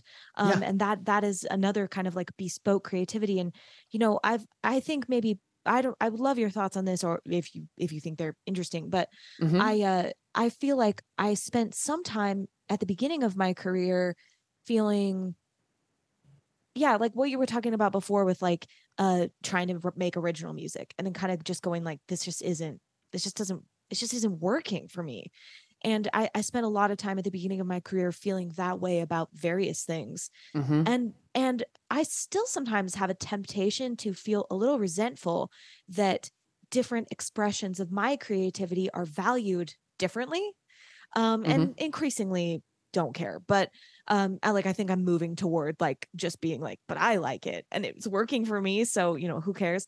But I really feel this way like I don't feel any less artful about you know this project or that. It feels the same in my brain like like these micro decisions like you know i'm singing fucking valerie and then i'm like you know drafting a syllabus and they feel the same to me. Like the Mm, feeling that i mhm. have is the same. And also like i hear you with like you know VocalMist has like changed who you are. Like it, it has it has facilitated certain types of development in your being and has facilitated development in your uh, larger social structures. Um, and that is kind of this meta creativity in like my favorite way which is like what are we doing if not just like setting up our lives? And i don't know it's just such a beautiful thing. It's a beautiful thing to witness. I, I really i mean it. So maybe just can you just talk a little bit about like each of your projects? Or yeah go ahead. Well, just to say that when you're mentioning singing a song and writing a syllabus, that that feels the same. I agree with that in a lot of ways. I think the pacing feels different for me. Like Sure, the pacing yeah. creates like a different experience for me, but absolutely the it kind of pulls back to our our thoughts on selfhood yeah that creating hmm, like create creativity is really about the ability to make decisions and to feel good about those decisions. And it can be like when you're singing or it can be the syllabus or it can be how you decorate your room. Or like me when i'm cleaning i'm like where do i put stuff? Um, or like cooking. Like i feel this way in cooking. I'm like you know i'm like i'm gonna put a little cinnamon in here. Like it's it's improvisation. It's like it, it's it's all the same. Yeah go ahead. Mhm. So I think so. I think we're just empowered by whatever makes us feel as whatever makes us like react in that we're able to make a decision about our lives is Yeah. essentially creative. Yes. I love it. Yeah, I love it. I mean, I I live here. Like this is this is the conversation I want to have with everyone. Like you know, we we talk about medium. I'm I'm a, a little bit obsessed with medium recently Mm-hmm. and I feel like your medium is you. Your medium is Aaron, you know, and no Yeah. matter what project you're working on, like the medium is your mind and your body and your, you know, the the whatever situation you're in. Um and and it's it you know, you could be like, well, I have VocalMist and I have m-pact Mhm. and I have this sound thing and I I sing for the Lucky Devils and you know, fucking whatever. Um but like you're doing the same thing like at some Well, I level. think I think it's unhealthy when when people too drastically associate or identify with their medium. Yes, I know, totally like- agree. Like, I mean, that's cares? that's what I'm saying. Like, I I've been saying recently, like, I don't think my medium is music. Like, I just don't. Yeah. It doesn't make sense to me to think about it like that. Mhm. And it it's when I get it's when I feel pressure to think of my medium as singing or teaching or writing or that's when I start feeling shame and self doubt. And that's when I start feeling inadequate. Um, Mhm. and if I think of my medium as my life, and I if I think of my medium as just, you know, whatever choices I'm allowed to make, my medium are my choices, then it feels so porous and beautiful. And then Yeah. suddenly, like making the syllabus feels beautiful to me. Like it feels the same as like something that's the prettiest thing I can think of. Mhm. Um, and yeah, like the expression of those things isn't exactly the same. I totally agree. And that's why we need different projects to switch between because, you know, you want that experience like in your body in these kind of different ways. Um, but yeah, I mean, I, I increasingly, I feel like when this is what it's about for me, having conversations with creative people, Mhm. I, I see more and more the more of these interviews that I do that the the deeper truth is like finding that flow state for yourself. And for some people, it's like, I'm a cellist in the symphony. That is what I do. Mhm. And that's fine, you know, like whatever. And for some of us, it's like, I have my hand in 17 pies. Um, but like, you know, the like cello one in the symphony and cello two in the symphony, these two individuals could have totally different mediums. Sure. Yeah. Definitely. It's um end. I loved that. No, I I, I was like, yay. Um Yeah, Well, I kind of- think Go ahead. I, there there's there's awesome strides made in the world from people who hyper focus on one medium. And Yeah. Yeah, and yes. it's important to like build them up and help them because a lot of the time they're too singularly focused to be healthy humans. Sure. um, or to like take care of their body or take care of their relationships or stuff like that. Um, but the hyper focus means that they can get to a certain distance. Well, and some people I think are just that's just how they're going to be. Like, Yeah. and they're not going to have good relationships. But like, who's to say whether their relationship with their obsession, that's what they want? You know, like I don't know. I mean, yeah. I, I look without knowing, without talking, you know, thinking of it an actual person. I feel very like, who's to say that like Mm-hmm. this person like would be happier if they could, you know, maintain their marriage better. Oh, like I sure. don't I, who, you know, yeah, maybe not. Yeah. Yeah. Yeah. I love it. Um, Were you I in the middle of a thought? Sorry. oh, uh, not really. I'm just Well, floating. I think we're kind of wrapping up here. I love these principles. This feels like this feels to me like it feels like an arrival point and a beginning point. Like these things that we've been talking about, like which is a great feeling. I feel like you know what will happen. My, my kind of process is about six months after I conduct an interview, I re-listen to it and take notes. This is just what I do. Yeah, Really? I love okay, it Cool. it's it's one of my it's almost like it's almost like a spiritual practice for me and so the Mhm. way that it happens is like at any given point in time i'm conducting you know about one interview a week i'm re-listening to about one interview a week from Mm. six months ago Mhm. and then i write about it like i i write about these things like the kind of coinciding of you know whatever all the things um and i know that when i re-listen to this i'm going to think about these like some of these some of these nuggets some of these things that you've said have been like i had forgotten about that but yes and i'll have like you know like this conversation we're having in real time will leave me with like these fluttering thoughts that i'll totally forget have come from this and then I'll catch them again in six months and see where they've landed, which is Cool. you Yeah, let me I love know. it. Yeah, I would certainly will. Um, but as we're kind of wrapping up, is there anything else that you want to say? And it like you're like don't feel like you have to say what you think is right for like this podcast, but like is there anything else you want to say um like in summary ab- about any of the Um, things we've talked about or Sure. Hmm.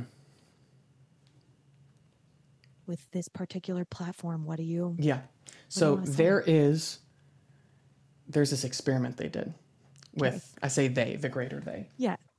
um experiment they did where they took a frog and a frog just like most vertebrates a frog's eyes are connected to its brain but the cables are f- physically crisscrossed because the left side of our body is the right half of our brain and vice versa so this frog had two cables attached to its eyes and what they did is they created an experiment they opened up the they severed these connections and they reconnected the eyes uncrossed meaning rather than left going to right and vice versa left now went to left, right now went to right. Yeah. So the eyes are now connected to the opposite sides of the brain. And they had experiments for these frogs before and after the procedure. The experiment was we're going to put like a, a little walkway in front of you, and there's obstacles. And you have to hop down the obstacles. So sometimes you have to jump around to the right or jump around to the left. Boom. And then the second part of the experiment was that they're going to make the frog stationary and they're going to put a, bug or beetle or fly in front of that frog slightly to the left or slightly to the right and see if the frog eats its food. So as you can imagine, frog has the little obstacle course and frog has its food laid out in front of it. And they found that once they crossed these eyes so that the eyes were now connected to the opposite sides of the brain, they had it do this experiment again. And what they found was that the I want to make sure I get the order of this right. I think that they had the frog do the obstacle course again. And the frog, when it came up to the obstacle and it needed to go to the right, it would jump to the left. It would jump the opposite direction because its eyes had been switched. Its Yeah. field of vision, its its left and right was thrown off. But that same frog, a minute later, when you put the food in front of it, the frog would snap its tongue correctly to where the food is. Hmm. So the frog was able to see the food on the right side in a way that it wasn't able to see the obstacle on the right side. Yeah. The pathway for understanding space and understanding obstacles was distinct from the pathway that understood food. Yeah. They've done these experiments with people. There's people that have gotten knocked in the back of the head. They go completely blind. They have no idea what's in front of them. But if you ask them to walk down a hallway with obstacles, they'll navigate around the obstacles. They won't be able to tell you that there's obstacles there. They won't tell you which way they're walking, but they're able to move through the world because the part of their brain that understands space is different than the part of their brain that understands awareness. There's so many i think a lot of the times when we when we think about identity when we think about our, ourselves and our, our roles in this world we think of ourselves as an individual actor as somebody who has like i have choices and i'm doing this and then i'm doing this and this is how i feel and this is how i see myself. And a more realistic way to look at ourselves is probably to recognize that there are like a lot of different active me- distinct mechanisms in our brains operating at all times. Our self awareness and our ability to, to create a narrative about ourselves is one of those, but it's probably one of like 20 or one of 30 that the part of my brain that feels, uh, the part of my brain that sees somebody in public and reacts positively or negatively, emotionally to them, might be different than the part of my brain that rationalizes it, might be different than the part of my brain that creates a narrative about what I'm doing and why and why I feel a certain way. So when we are thinking of ourselves as like creative individuals or judging what we're doing or trying to understand our place in the world, I think it's probably easier and more honest to recognize ourselves as a multitude of things, the better amount of which we're actively not, we don't have under control and we're not even aware of. We're kind of like, we want to think of ourselves as one person, but in reality, we're like 20 people and only one of them is able to talk. Right. Right. And Yeah. so, um, if we remember that, I think it's easier for us to move through the world making decisions with less judgment for ourselves. It's beautiful. I, thought, I, I think that it. came at full circle enough. Yeah. It, di- certainly did, and it's it's it's perfectly in line, and it's perfect, and you're perfect. You're perfect, Emily. Thank you. You rock. Thank you for doing this. Yeah, absolutely. Okay, I ask everybody two wrap up questions at the end. Okay. They're really easy. The first one is on this day, what's your dream collaboration? Is there anyone or any institution that you would love to work with? Mm. You could build a whole team, you can do whatever you want. Hmm. If I could do whatever I want.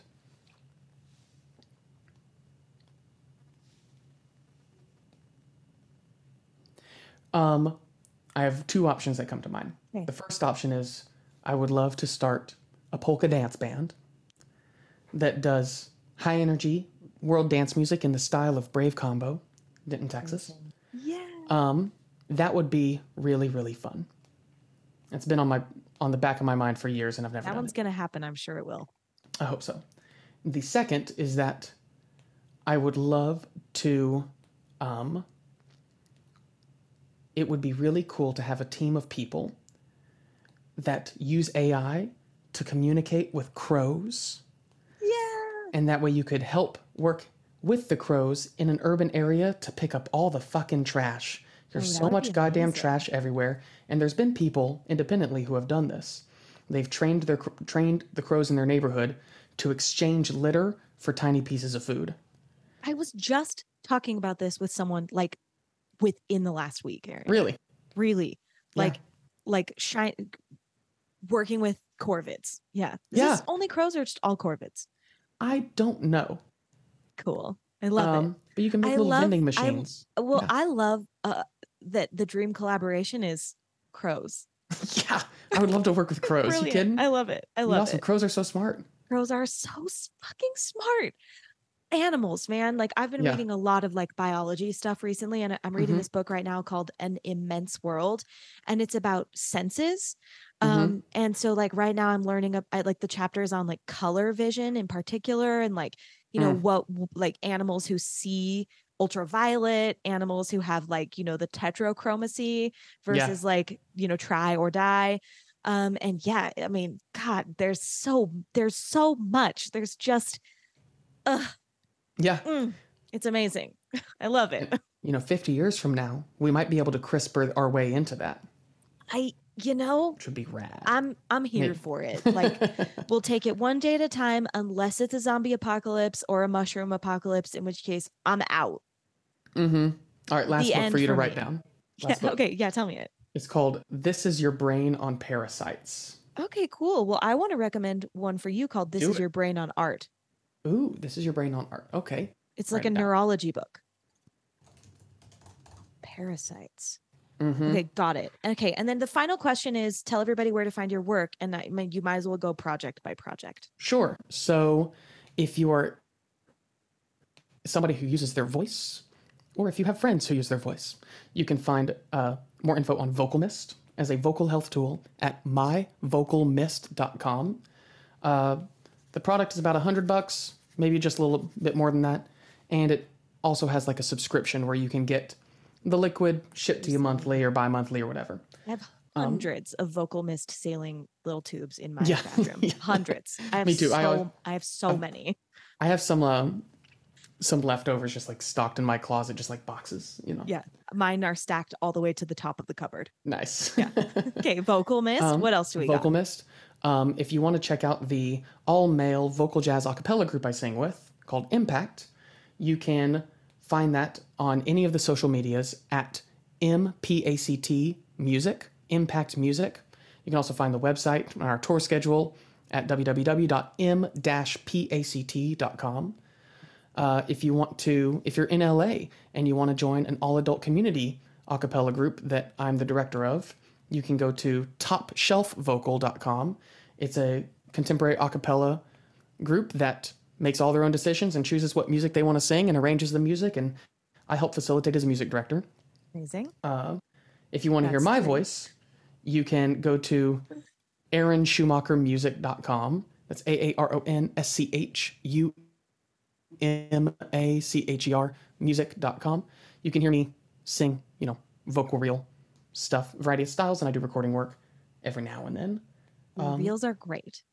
and if you want to tap into my sound company uh, that's doing rentals and corporate audio, speakers, mixing, all that sort of stuff, I have a handful of engineers that I've trained and are able to do larger events. Recently, the largest event we've done recently was an outdoor, you know, few thousand people event for The Grove, um, featuring Rick Caruso as a, as a speaker which was really fun. And you can find that at asmproductions.net. Amazing. And yeah, that's probably about Is it. that it? Aaron, it is such a joy to know you. And like I said before, it's just a joy to watch you just be and to just follow your passion and your interest wherever it takes you. I'm always like an eager audience for like whatever you are up to next. And thanks for being on the podcast. Thanks, Emily. Love you a lot. Love Tell your boy I said hey. I will. Okay, bye. Have a great day and Bye. say hi to Gabby. Bye. Will do. Thanks for listening to Artifice. Our theme song is As You Are from my album Masks, with artwork and merch designs by Sarah Keel. If you'd like to recommend a professional artist for an interview on the podcast, you can reach me through my website, emilymerrillmusic.com. That's E M I L Y M E R R E L L music.com. And don't forget to rate, review, and subscribe. Thanks again. Have a great week.